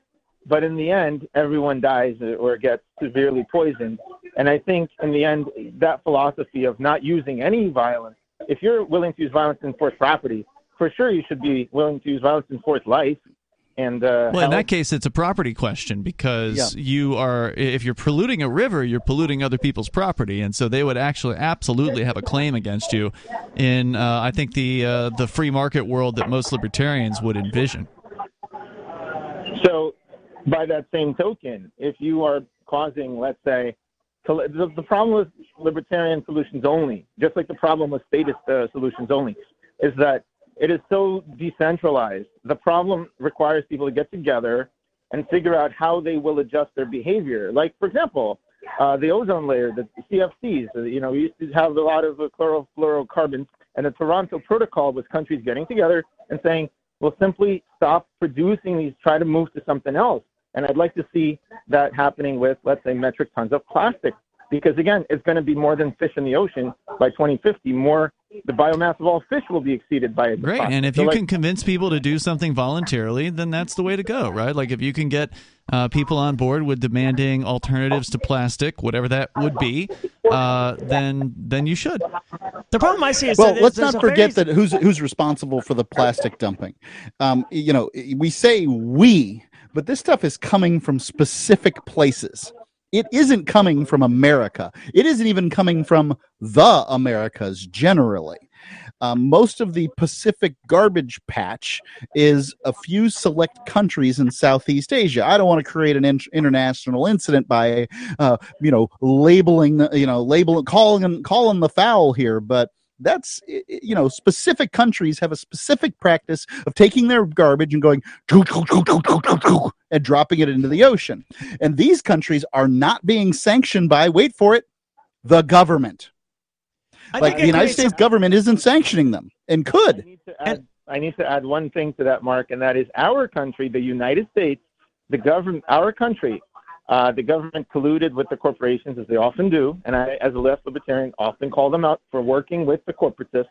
The corporations like Coca-Cola and Snapple used to have plastic uh, glass bottles. They switched to plastic. They externalize the cost to everybody. Then they tell the individual, you can't have a straw, you can't have a bag. But then they make metric tons every day. They, they put it in your hand. And then what happens is they told you to recycle. They distract you, and recycling is a sham. It's a mm-hmm. sham, and they ship it to that country. It's not just that country's plastic; it's our plastic, and we duped our public into thinking that they were doing something good by recycling. That's my point. Of course, the government is lying to you with the corporation, but I'm saying we have to do something because if we do nothing as people and we just go, "Hey, let's enjoy our liberties," we're living No, on an ecological credit card, and we're the most irresponsible generation in history. No, see, that, that. that's the whole panic thing that I uh, talked about in regard to to Ukraine, right? Where the uh, everyone's, oh my God, we have to do something, and so they came up with sanctions as the solution. You know, but this is like just if your shed is on fire, you feel like you've got to do something, and you're holding a, you know, you're holding a jug of gasoline.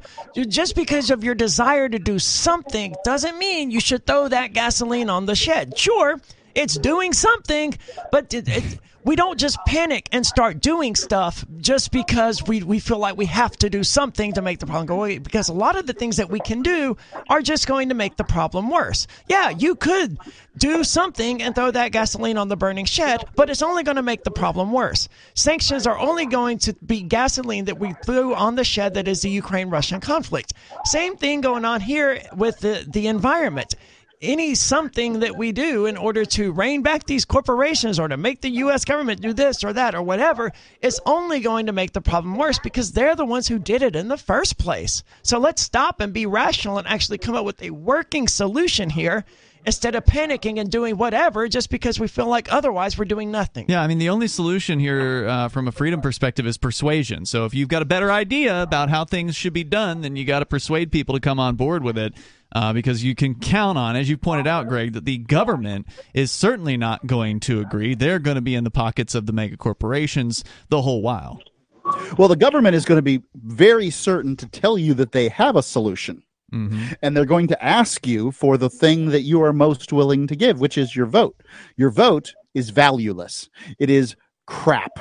And the idea that you're going to somehow solve a problem of the level of the Pacific garbage patch and you know pollution and coral bleaching or any of the any one of these problems. The idea that you're going to solve that by voting for the right people? I mean it's ridiculous. Yeah. it is laughable. And what you need to do if you actually care about garbage ladies and gentlemen you need to to fund the organizations that are doing something now because if money goes by uh, behind those organizations then more money will come and more money will come because they'll be successful but just voting it's it's a waste of time Well, Thank in you. Greg's defense, I don't think he was arguing that we needed to vote. No, he wasn't. Out of this. Thank you, Greg, for the I- call I- tonight. I do appreciate it. Uh, the number here is 603 283 6160. Speaking of polluters, the U.S. military is, of course, one of the worst uh, polluters on the planet. And now Mark's got a story that there there's a proposal for a trillion dollar budget for the U.S. military. We can talk about that coming up here in hour number three. And of course, your calls and thoughts are welcome on whatever is on your mind. The number 603 283 6160. It's Free Talk Live.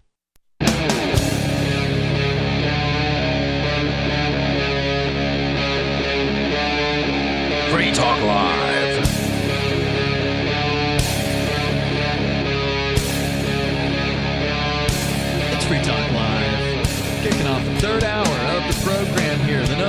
603 283 6160.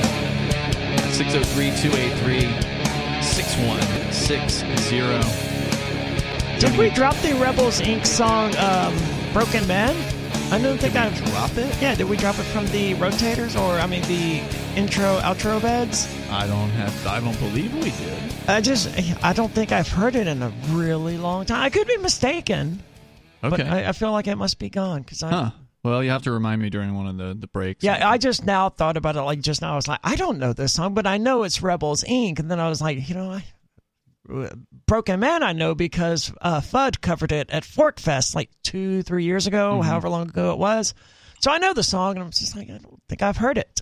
But I was sitting Okay. here wondering how whether or not I could figure out that song, or whether or not it would be fun to figure it out. So and that Okay. one thought led to another. I just don't think I've heard it in a while. All right. Well, we'll have to take a look at it. Uh, let's see. The number here is 603 283 6160. It's Ian, Aria, and Mark here with you tonight. Let's go to your calls and thoughts, and then we'll get to Mark's story about the $1 trillion military budget. Sarah is on the line first here in, or not here, there in Oh, New hi. Mexico. Go ahead, Sarah. Yes, I, I just want to let you know that our city, they're going to start booting people's cars with three unpaid speeding camera tickets. So there's a whole bunch of people that are just ignoring it and not paying the fines. Mm-hmm. and this offends you as a law-abiding taxpayer? Well, I mean, the whole thing is that speeding kills uh, people because it causes accidents. Wait a minute, Sarah. I thought you said the speeding cameras going were going to stop people from speeding. Well, I mean, the people are just tearing up the tickets now. They have to boot the tires. So what you're saying But is the speeding cameras didn't work because they're still speeding, they're still getting tickets, and further, they're not even paying the tickets. Well, that's a, that's a problem. That see, it w- it would matter if they pay the tickets, but there's people that they don't want to have any credit scores because they they don't want to buy a car. They don't need a loan for a house. So It- It's also So probably true that they can't afford these tickets because most of the people who are actually getting tickets and not paying them are it's because they don't have the extra one hundred fifty dollars or whatever. So it's usually the poor people that are most affected by these. That's all a fine is. It, it's illegal for a price. It- well, okay. Right. Yeah. Go ahead. Well, I, I think a good example another- of that would be uh, I think the the Apple founder Steve Jobs was known for driving in California with no license plate on his ca- his unregistered car, and he would just go around and if he ever got caught, he'd just pay whatever the fine was for it and kept driving around with uh, with no license plate on. So yeah, it really is all about how much money uh, that that you have. But Sarah, why can't you just admit that you were wrong? You said you've called about you've called this show for years, and you've said the speeding ticket cameras are necessary because it will stop people from speeding. Because you believe that having these cameras around would have a det- uh, you know deterrent effect and stop people from speeding. Now you are admitting that not only are they still speeding, they're so they're actually turning their noses up at the tickets and tearing them up. Well, they use it for fire starter chimney starters, or they Nice. wipe their nose with it during allergy season. That's what they do here. How do you know The that? red light How do you know that's what they do? um, well, you know, they always. I've talked to people that got the red light camera 15 years ago, and Have you then all someone- their friends told them. No, no, they told me to ignore it. Just don't pay it. You, They you don't drive, so told- have you seen someone actually blowing their nose with a speeding camera ticket? No, I'm just saying they just use it for toilet paper. I Have mean, you seen someone using it for toilet paper? Yeah, I mean, because look at they're not paying it now. Only what they're going to have to do is they're going to have to boot their tires on city street if they find them with three or more speeding camera tickets.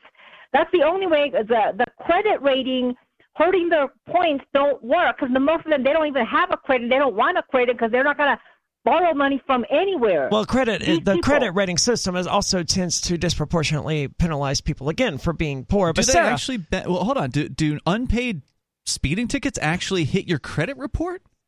Right, but that's the only thing is it goes to the collection agency, Ah. and if you have points, it'll show. Even if you go to payday loan or title loan, it'll show. Okay, And- well and you don't you don't need good credit interest. to do a title loan or a payday loan. And if you have good credit, you're not going to do Right. a payday loan or a title loan. But Sarah, you realize that to enforce this, it requires cops constantly patrolling and scanning everyone's license plate to see how many parking tickets they have on file.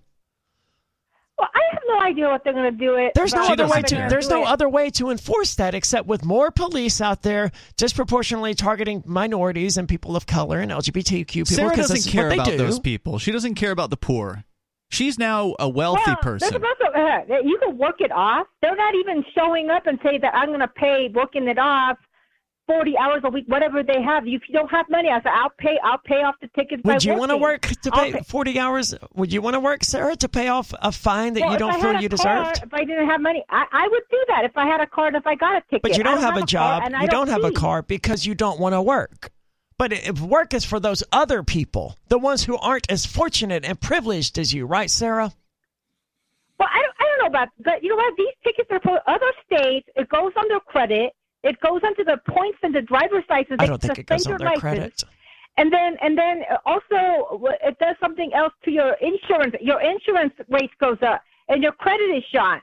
Okay, the other states they do all this. I Unless you can know afford to what our pay the fine. with any of this. If you can afford to pay the fine, then you pay the fine, and none of those consequences happen to you. This Aria, is why I'm not punishment on the entirely sure that uh, how the speeding the, the the automated speeding tickets work, but I can say that if you continually get speeding tickets, it's definitely going to put points on your license and definitely going to affect your insurance rate to the point that you no longer can even get insurance, and you can, and it'll affect your driver's Which license. sucks, but the poor have to have people who can't afford their speeding tickets, they can't afford insurance either, and they're driving around uh, uninsured.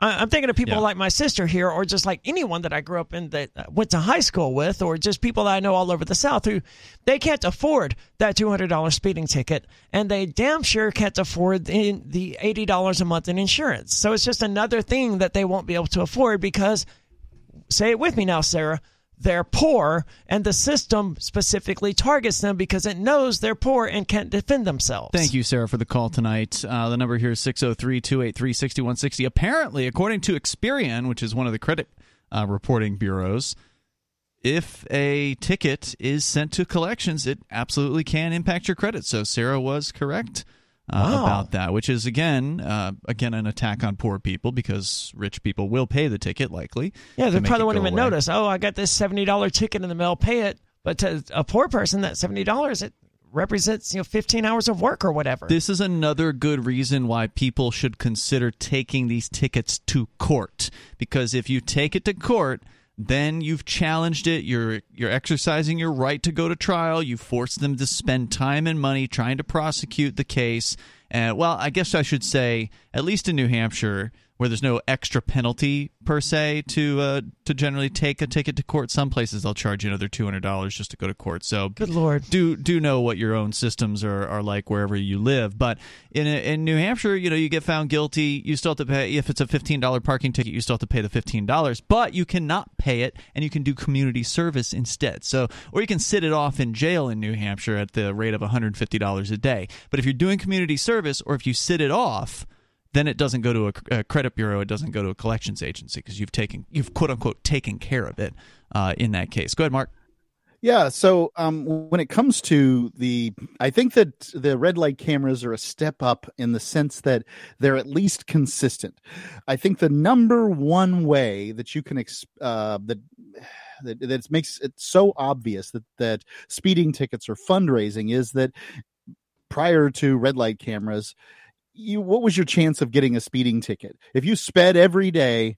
Maybe one in ten thousand. for you, significantly lower than it is for like a black man.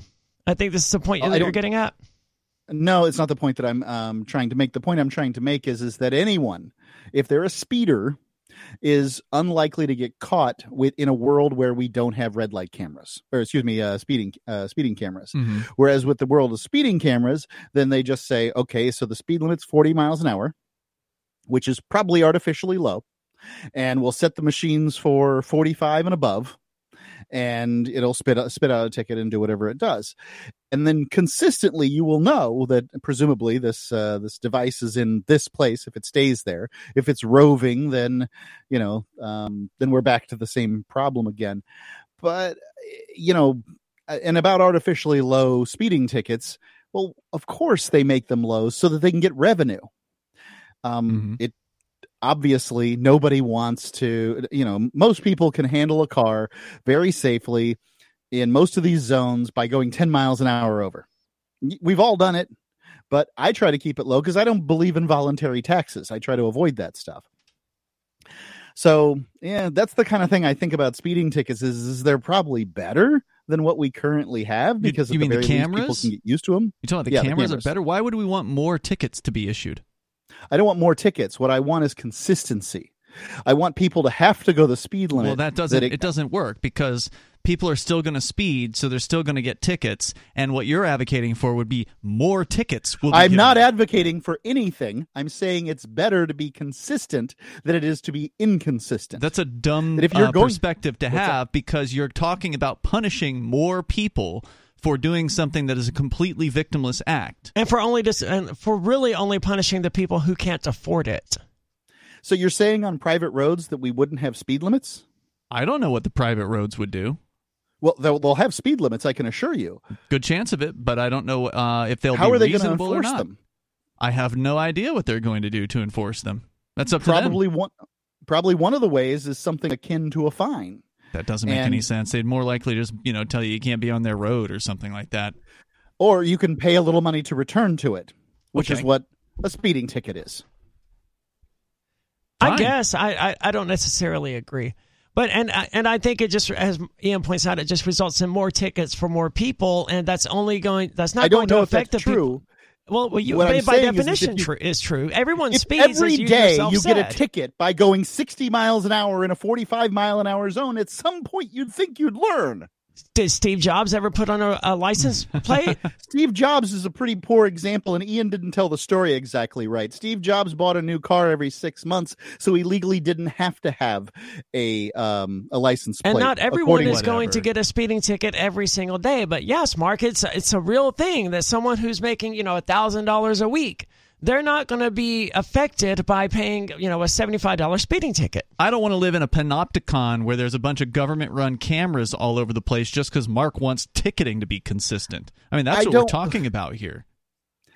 I'm telling you, first and primarily, is is that speed limits ought to be the right speed. That they are artificially Yeah, low. and the market would be more likely to figure out what that right speed is than the government systems. Agreed, one hundred percent. I don't see That any would reason be for speed point. limits. Let's go to the phones What's here. that? David is on the line in New Mexico. You're on Free Talk Live. Go ahead, David.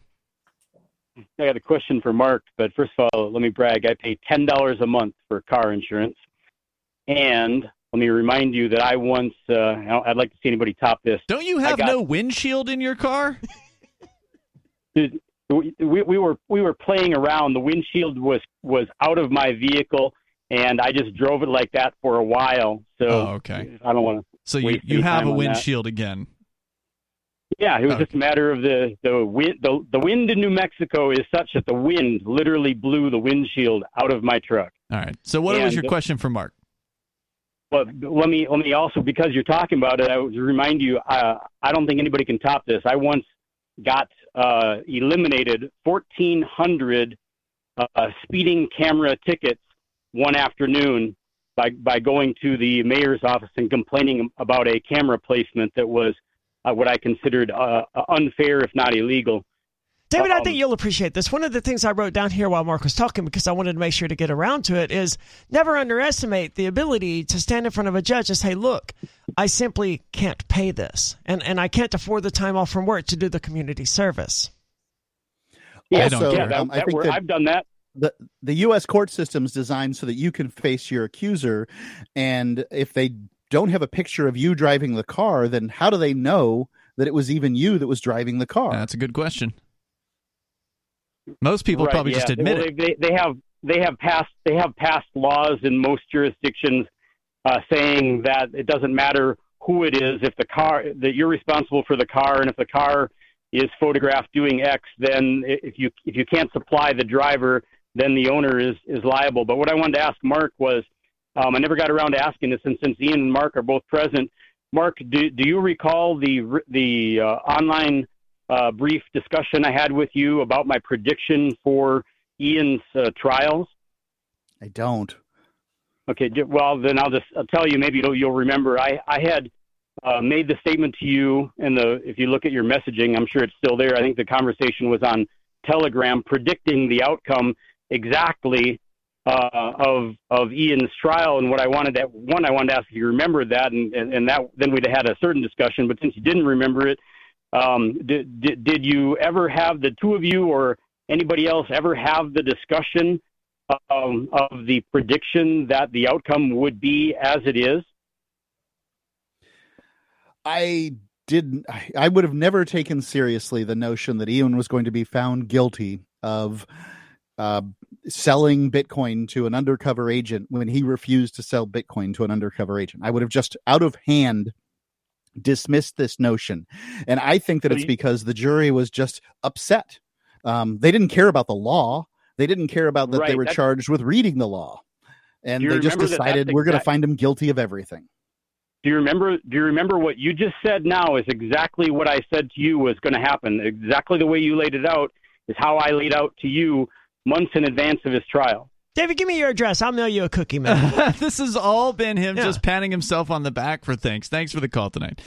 The, the number is Surely he had a 603 point. it didn't 283 seem that way. 6160. He was just patting himself on the back. He was He's uh, often that way, yeah, right? yeah, like it's it, it always takes him a little while to get to wherever he's going.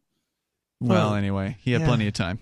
He did. I mean, Indeed. he patted himself on the back for one freaking thing after the Yeah, other. And there was then, three different pats. Then on he the really there. harped on this thing that no one else even remembers. I mean, it's cool if you make a prediction and you turn out to be right, but if you're the only one who even remembers your prediction, then who cares, I man? mean, it's not. We oh. all knew what the facts in the case were, and that's why we were so skeptical that the jury could have done what it what it did. But if you just look at the numbers of convictions, it would be you know a relatively safe bet to say that somebody going to trial in a federal court is going to be found guilty on all of the counts that uh, that they're brought in front of. But I uh, Yeah, I wanted the to. one thing I could never figure out is is um uh, you know let's say that seventy five percent of people who go to federal uh, trial are found guilty. Does that mean that seventy five percent of people who walk in, twenty five percent walk out unconvicted of anything, or does it mean that seventy five percent of the charges Mm, are question. guilty and twenty five percent aren't? Yeah, I don't, I don't know. And I think it's like ninety five percent or something like that instead of seventy five. As I understood the 95% thing or the 98% thing, that includes people who took plea deals, whereas the actual going to trial thing is lower at like two thirds or 75%. Really? Okay. If I remember I'd say it's correctly. ninety nine point nine eight percent of people who are charged um, end up with uh, you know guilty. That would be my guess. Yeah, I, I don't remember where I read it, but I, you know, when I was facing trial, I read some book about something, and it pointed out that out of like 130,000 something cases that were prosecuted, like 17 of them actually went to trial, Mm. and the rest were Yeah. just plea deals. Right. It's I a broken it. system. All right, Mark, uh, let's get into your story here. The $1 trillion military budget. Is this a done deal or is this what's coming No. down the road?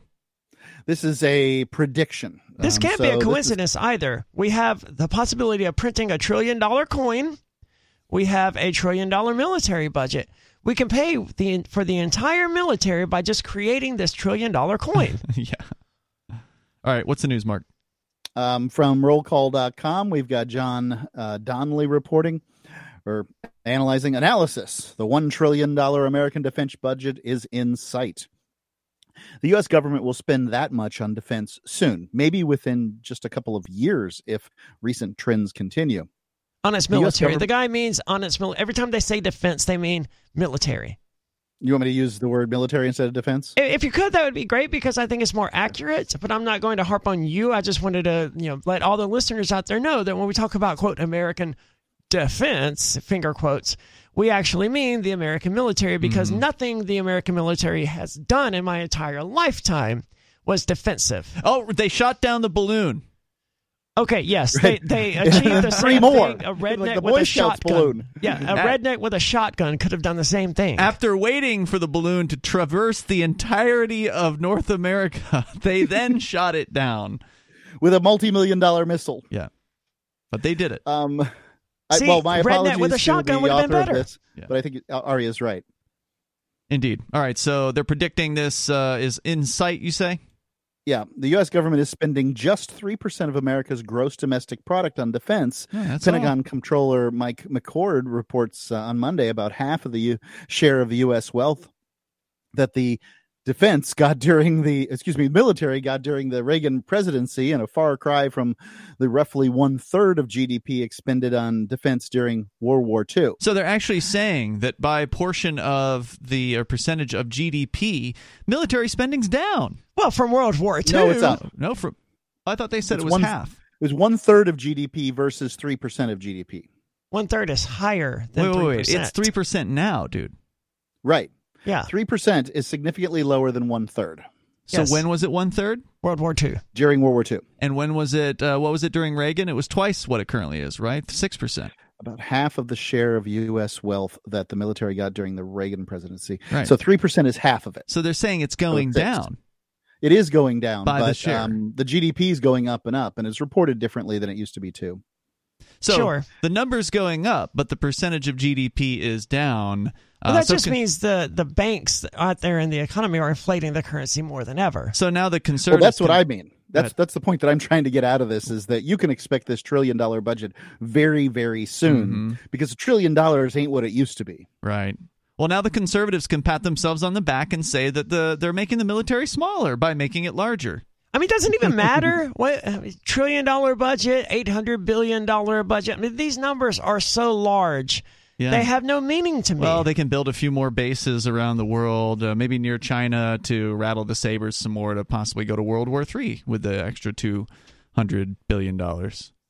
War is good for the economy, they say. No, it's not. They Okay, lie. It's not. They say. They lie. There's no evidence of that. So, um, you know, if the people that think that war is good for the economy ought to go out into their front yard and hit their windshields with a baseball bat, That's a great point. because that's Yeah. good for the that's good for the economy of the people who make windshields. Yeah. So, um, you know, wars kill people and break things. Yeah. And other than that, they're not really good for it. They're good for the military industrial complex, who is a large part of the United States government, um, the behind the scenes, the nefarious behind the scenes government. Anyway, let me go on here. Well Still. McCord acknowledged.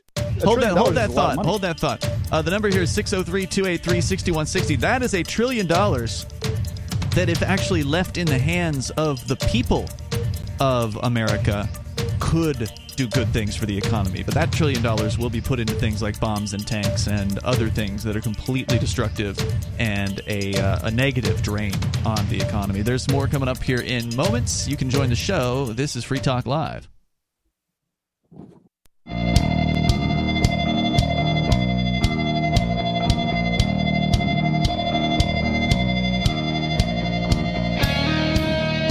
It's Free Talk Live. Phones are open. We got time for you. If you want to join the show, the number is 603 283 6160. That's 603 283 6160. I want to say thank you to.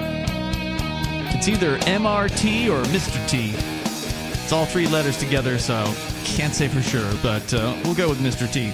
Thank you, Mr. T, for uh, supporting the AMPS program over at amps.freetalklive.com. amps.freetalklive.com is where you can go to get signed up, and uh, Mr. T is doing it for uh, silver level, which is five bucks a month. That's what we ask for. It helps us to get the word out about the ideas of liberty and peace and ending, you know, warmongering, the things we talk about pretty regularly here on broadcast radio and online. You can go to amps.freetalklive.com to get signed up there. That's amps.freetalklive.com. Uh, as we go back here to the phones, we're talking about Mark's got a story about a trillion dollar budget for the U.S. military that's on the horizon at this point. And like it's it's almost inevitable. They're at uh, by the way, according to Wikipedia, over 842 billion dollars is the proposed budget for 2024. And they keep printing money at the rate they're printing money. It's going to be like 2025 or 2026 or something like that before it hits a trillion. But let's bring Peakless Mountaineer on the line here, calling from our very own New Hampshire. Go ahead, Peakless. Yeah, so we recently had this uh, uh, Rage to End the War Machine rally. Yeah. Now, that was not just the Libertarian Party, but also the People's Party, which is uh, uh, on the left, but uh, very upset with uh, with what's been going on, not only with the Democratic Party, but with the Green Party. Now, obviously, this is a, a really a really popular idea to stop going to war. Now, uh, when I brought up the topic uh, very briefly, you'd said, well, the Libertarian Party is the anti-war party, uh, but the Libertarian Party is also the war, the party of uh, uh, legalizing all drugs and Yes. legalizing all guns, and just a whole lot of other, you know, very polarizing issues. So what I wanted to uh, proffer as a possibility is that at least temporarily these people could all come together and create the anti-war party. Well, I suppose they could. The odds that you can get people with such differing views to come together, put aside those differences, and somehow, you know, run a candidate and get behind that candidate when, you know, when you're talking about the, the so called People's Party. Uh, we didn't really have a chance to dissect them too much, as much as I, I kind of wanted to, and we just never got around to it, uh, what their platform was. But they're another leftist party. They're calling for socialism, basically, on all the other issues. I don't think most libertarians would be able to get behind a candidate uh, that is calling for their enslavement just to simply support that candidate on the one issue of anti-war. And similarly, I suspect the people that support socialism would would find it very difficult to get behind a libertarian party uh, or a libertarian candidate who wants to uh, liberate people instead of enslave them further and also end war. Well- it's, it seems uh, politically unfeasible. Well, uh, Well, Peakless, I'd like to address this. Um, so I have made the oath that if I'm going to vote for president, I'm going to vote for one that will that has pledged to end end the wars, end most wars, or at the very least, just kill fewer people than the one that's in there now. So I choose So Donald to. Trump. I well, I choose I choose to vote for the person who appears to be most likely, in my opinion, to uh, get in the office and kill the fewest first uh, the fewest amount of people. And I believe that as the commander in chief, this is the number one job of the president.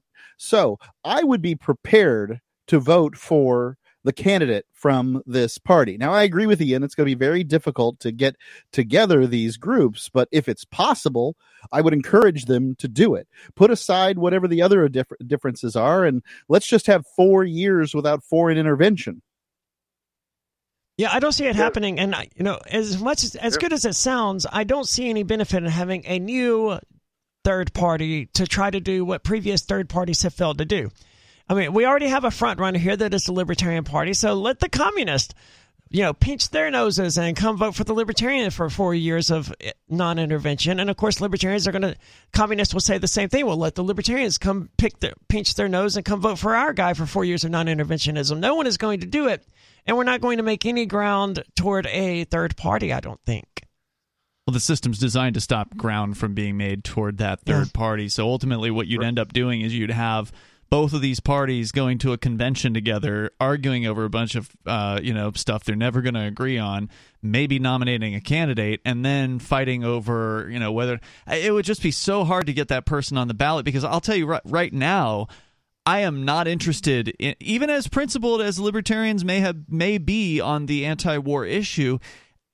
I'm just it's hard for me to imagine like getting excited by a libertarian party presidential candidate even one who's an actual libertarian because i'm just not excited by anything happening at the the national level at all so like the idea that it would become a communist would make me even less interested in lifting a finger to uh, to help that person Well, so uh, to address your first concern, yeah, you would definitely need to pick someone who is neither uh, uh, primarily a libertarian nor a communist. You would need to to get together to pick someone that their whole focus is just on ending war. but they have other beliefs they're not going to be able to run a political thing, I mean- campaign and say, well, you can't ask me about my belief on abortion. You can't ask me about my belief on the war on drugs. You can't ask me about my belief on, you know, these other issues. I'm only going to comment on uh, the military war. Well, so number one, we know that it is possible to get these groups to work together for this end. The the rally showed that.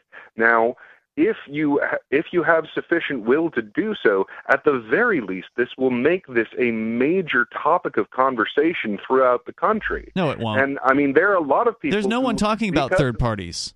And war wasn't mentioned at any point in the 2020 election, I mean, look, election. I watched uh, some of the video and listened. I listened to most of the audio, but I watched. I did watch and see some of the photos of this uh, war rally that or anti-war rally you're talking about, the Rage Against the War Machine. It was about a month ago in D.C. and it wasn't a big rally. It was maybe like a few thousand people on the scale of Washington D.C. rallies this was a small rally. It wasn't no one. Like there were some people there, and I'm glad for the people that were able to make it out, and and good for the folks that felt like it was worth traveling. I know uh, Reed Coverdale did go down for that particular event, but it wasn't like they blew the doors off the you know the DC government uh, or got any kind of media attention outside of Russia Today and this show. but it but it still demonstrates that it can be done. And the fact that they managed to get this thing together when, uh, frankly, a lot of our ideas are completely disgusting to each other. But the fact that we can come together and agree that at least this is worth holding our nose for and going, you know what? All of our other stuff we can hold off on for a moment until we get this thing done. Now, there's a huge difference between attending a war rally that is half put on by the Communist Party and voting for a a communist for president. There's a world of difference between the two things. I don't think Yeah, you well, you need to pick Someone who's basically I will. moderate but anti-war. There's bound to be someone out there that's up to the task. I will vote for uh, Bernie Sanders if he's the choice that I think is going to kill the least amount of people. Even if there's a great libertarian on the ballot that supports the war machine, I couldn't vote for it. doesn't support the war machine by Fine. I get it. You want to pull everybody's membership card who's not you. I don't care. What I'm saying I mean, is I've I'm creating a hypothetical. on issues, Has there ever been a libertarian candidate that supported war, Bob Barr? I don't think he did. Well, uh, he, he certainly supported the war on drugs while he was in office as a Republican. Yeah, but he changed his mind on the war on drugs, or at least so he claimed. Look, I wasn't a fan of, of Bob Barr either, but you don't get to be a libertarian candidate and support war. You're never going to get the nomination. All I'm saying is, is that I would vote for anybody that I thought was going to end, uh, you know, violence perpetrated on innocent people. But they're going to vi- use violence against you. They're going to turn the violence against the United States, the people in uh, North America. They're going to turn the war on drugs or whatever you know, whatever their pet programs are that they want to shove down people's throats. Right, so you're willing to accept Bob Barr saying that he's no longer wanting to prosecute a war on drugs, but you're not willing to accept this person saying, you know what? I don't care about that stuff until we get the war ended. No, I didn't support Bob Barr. Actually, I didn't even vote for him. Ending the wars would take half a day at most to to sign the paperwork and you know give out the commands for all the militaries to withdraw. What is he going to do for the other you know 364 days of the year and then the other I- three I years? are- I think you are strongly overestimating the difficulty of it. I mean, Biden just pulled out of Afghanistan, and I mean, a lot of You people. saw what that did. That certainly didn't end violence. It perpetrated it. well, it's not being perpetrated against uh, the military right now in Afghanistan because they're gone.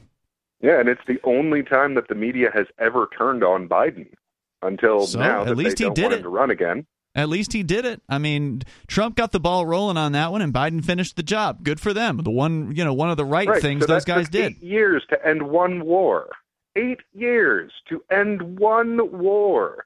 So this isn't easy. No, And it the is. You fact just have to like, not care about the you're right, it political be hard to get- consequences. The fact that look, it it took would be hard five to- years to end Vietnam doesn't mean Vietnam was difficult to end. It just meant we had cowards who were unwilling to do it. Right. Well, it might just Well, mean that you get as you pointed assassinated. out, I mean, let's not forget that the the military industrial complex is no stranger to uh, regime change. Fair point. Sure.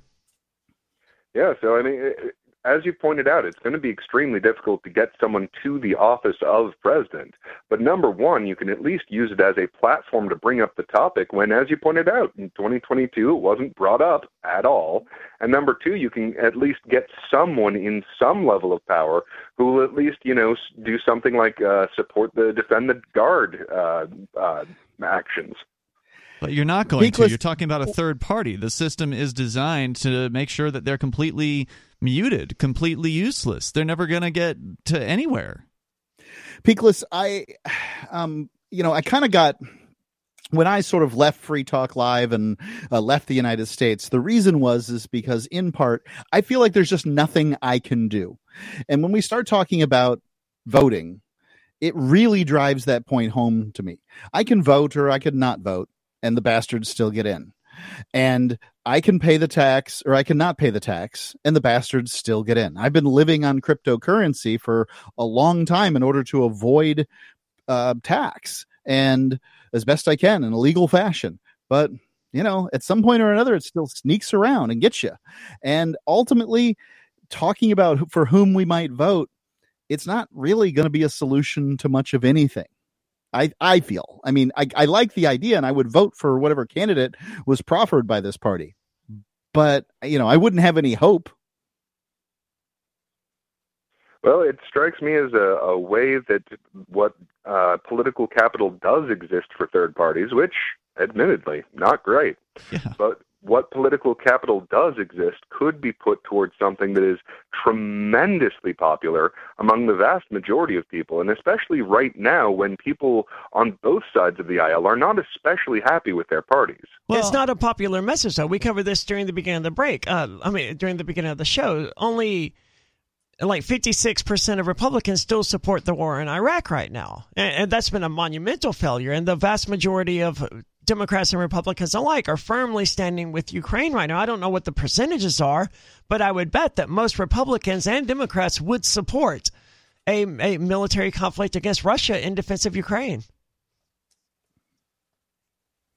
Well, I mean, if you look at, at how the sentiment has changed at the wars that we're actually in, I mean, it has been against them for a number of years at this point, but I think everyone feels about as powerless as Mark does in that. Story from uh, Gallup News posted February of this year. Uh, nearly a year into the war between Russia and Ukraine, America's support for Ukraine holds steady. A stable 65% of U.S. adults prefer the United States support Ukraine in reclaiming its territory, even if that results in a prolonged conflict. Meanwhile, 31% say they would rather see the U.S. work to end the war quickly, even if this allows Russia to keep its territory. So it has gone from 66% supporting in August of uh, last year to 65%. So basically, statistically, no change. Yeah, I think that um, when it comes to these situations, I do think that peace is a good message the public likes, but it, then it it's like, yeah, I'll take peace, except when there's a really good reason. Like, so for instance, But the Syrian Hitler, war. Putin's Hitler. and That's all they to hear. That's the narrative uh, that goes on, and you know it's it's good enough. If the if the if if the media tells me that that missile that hit Poland was from Russia, then by God, let's nuke them. And then you find out a day later, oh, well, it was a Ukrainian missile. mi- Missile. Who are we going to nuke now? Um, you know, this kind of situation is very difficult. But I, I think that the Clintons were right.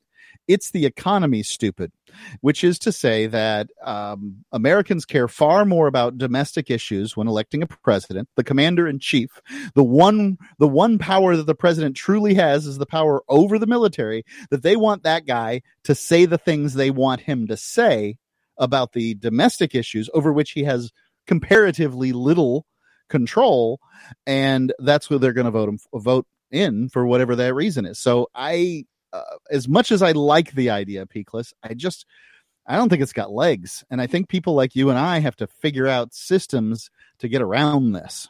The way around any kind of national action is to make New Hampshire a nation again. That If you're going to Oh, spend God. time on what is considered to be a difficult task, I would rather spend it on the task that actually has, in my opinion, you've got a better chance at getting New Hampshire to secede from the United States in your lifetime than you do ever seeing a libertarian or some, you know, commie libertarian joint party elected at the national level. I I don't. I wouldn't want to choose statement. between those two remote possibilities, but I know that if you go buy a ticket right now to Honduras to Morazan.city, you will be in the freest place on the planet, guaranteed. They just had a uh, conference. Okay, that's all well and good, right? But that's beyond the capabilities, and we're going to go back to this conversation that we've had before. But now we're talking about likelihood. You were just talking about New Hampshire seceding. I the mean, likelihood of a person secedes, having Mark, the likelihood of a person having the money to just pick up and move to Morazan, secession in New Hampshire is more likely, I think. no, it's not. I well, mean, that, yes, just but about you're notoriously out of with touch with the average person. N- New Hampshire's within reach of uh, the average person who just wants to come somewhere and make a better life for themselves and get a job working somewhere or whatever, or start their own business. Morazan.city, you basically have to have a remote working ability. You have to be some kind of uh, digital nomad or wealthy person. Uh, you know, you're not going to go there and, and get a waiting job. No, you're not. You're you're absolutely right on that. Um, and I would recommend that if you don't have the money to move to, um, you know, for this kind of employment, then don't move. I mean, by God, you have better roots well, wherever then you better are. do something else. And so that something else for libertarians is. I would say do not spend your time arguing with communists at some sort of convention trying to determine who the f- feudal party nominee is going to be to run in some election that's never going to get us anywhere. And Dude, have instead, you seen communists at a convention? no, I don't want to. I to. bet that's great. It is painful, dude. They, Have you? know, uh, only because someone took parts of the Communist Party convention from last year, 2020, some year, Mm-hmm. and they superimposed it onto South Park characters.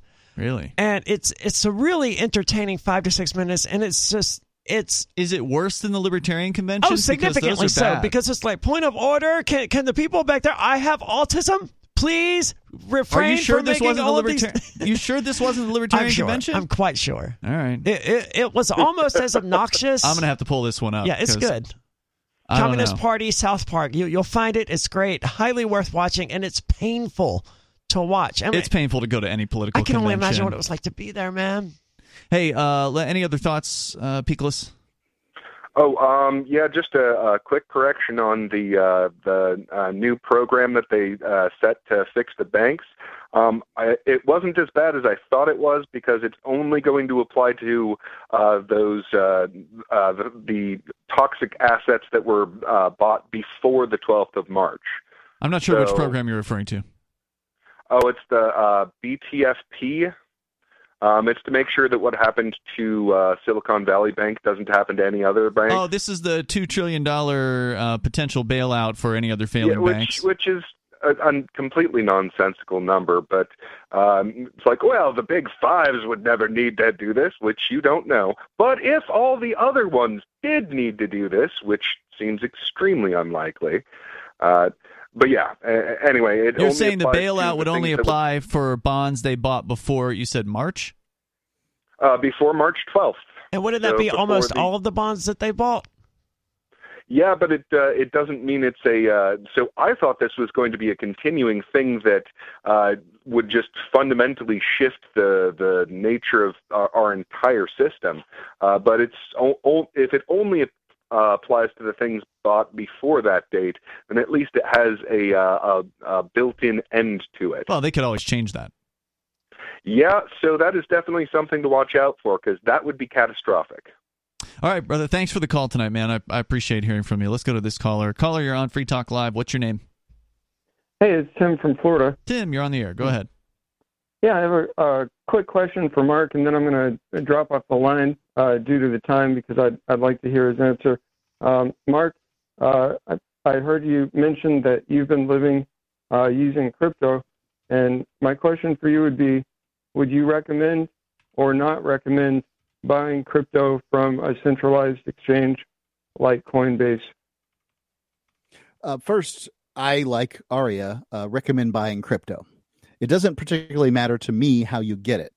Now, I can see the value in having crypto that is, um, you know, not white labeled or black labeled. Having crypto that, you know, they they don't know where it came from, and more and more, the central banks are tracking crypto just to see you know where you got it from and and that sort of thing so i can i can see the value in it but most importantly i think get it and obviously pay as little as you possibly can to get it uh, you know if you're paying 10% i gotta question whether that's a good idea or not Well, I mean, it could go up to. uh, He just dropped off the line, which is why I didn't respond. Um, if you're paying 10% and it goes up 20%, then it was a good idea. Uh, I mean, for some people, they say 10% is worth it if it protects their anonymity. I know the U.S. prosecutors don't believe that those people exist, but we had one of them call the show the other night who went to Agoradesk. Uh, dot com, aka local Monero, and he was more than happy to pay ten percent. He said some of the, the sellers on there wanted like thirty or forty percent, uh, and but he said ten percent was what he felt a good good deal to preserve his privacy in that particular case. So yeah, there is a price to pay have for different that. reasons. I've got blackout curtains on my windows. I don't want people staring in at me all the time. I can't imagine why anyone. I don't want them staring in at my finances either. So I I understand why someone would pay extra for being remaining anonymous. It's appropriate that I see why they would too. I just don't know um, personally. I mean, I see that they could, and that sort of thing. He asked me what my recommendation is, and my recommendation is to get crypto and to pay as little as you can for it. And I find the notion of paying ten percent to be abhorrent. Well, you don't generally have to deal with ten percent from the from the centralized exchanges that the caller Nope. was No, that would specifically be like a tenth about. of a percent Yeah. or, or Yeah. a quarter of a percent. or usually something. get pretty good rates from them. But usually, you using a debit card, you're going to get the worst rates, and that's probably how most people are going to buy. But then they're also it's all on the record, so Yeah. there's that. Um, it's appropriate that we've got the complete reverse poll now to wrap out the show. And we talked earlier tonight about how Americans have shifted their views on the Iraq War and now realize six uh, out of ten, roughly, Americans saying that the Iraq War was a mistake. Twenty years later. 20 years later and yet here are the numbers about the Ukraine conflict just uh we already talked about how 66% or 65% of Americans support Ukraine reclaiming territory even if it prolongs the conflict Uh, but they broke it down actually by, of course, uh, political demographics. So you know, it occurs to me that the reason the Republican number is probably so high in, in regard to Iraq Mm-hmm. and why so few people seem to be against the war is they probably think the war is over. And if Mm, they yeah. understood, I think, that the war was still ongoing and American troops were still there and they couldn't leave without destabilizing the region, I think that would shift them to like, oh, yes, this was definitely not worth it. Maybe, but as we found out, more Republicans support the Iraq war still to this day than Democrats. And the reverse is true of Ukraine, of course, with uh, 81% of Democrats saying they support Ukraine reclaiming territory even if it prolongs the conflict, 59% of independents, and 53% of Republicans. So the reverse, basically, of what the op- opinion was when uh, the U.S. went to war in Iraq. Insane. And Republicans become the anti war party in that scenario. Which we all know is complete BS. Yeah, I because- mean, still 50% of them want the war. Yeah. Uh, all right. Out of time for tonight. Thank you, Mark. Thank you, Aria. Back tomorrow. You can join us online in the meantime over at freetalklive.com. Don't forget our social media platform at social.freetalklive.com. We'll see you tomorrow. Some of you have wanted to support Free Talk Live's mission on a monthly basis, but don't want to support Patreon. Now we have an alternative that also helps our premier streaming platform, Odysee. Visit video.freetalklive.com and click join at the top of the channel. You can subscribe for $5 per month, and unlike other subscription services, Odysee adds their processing fee on top, so it'll cost a little over $5 per month, but Free Talk Live will receive the entire amount you pledged. Higher donation tiers are available if you're feeling so inspired. You'll get a special membership badge that's visible in the Odysee chat room, and if we get enough supporters, we may enable members only chat. This new subscription method is a great way to decentralize our direct listener support away from just Patreon and also support a libertarian run business, Odysee. Please visit video.freetalklive.com and click join to subscribe to our Odysee channel and help support spreading our message around the planet. Visit video.freetalklive.com and click join today.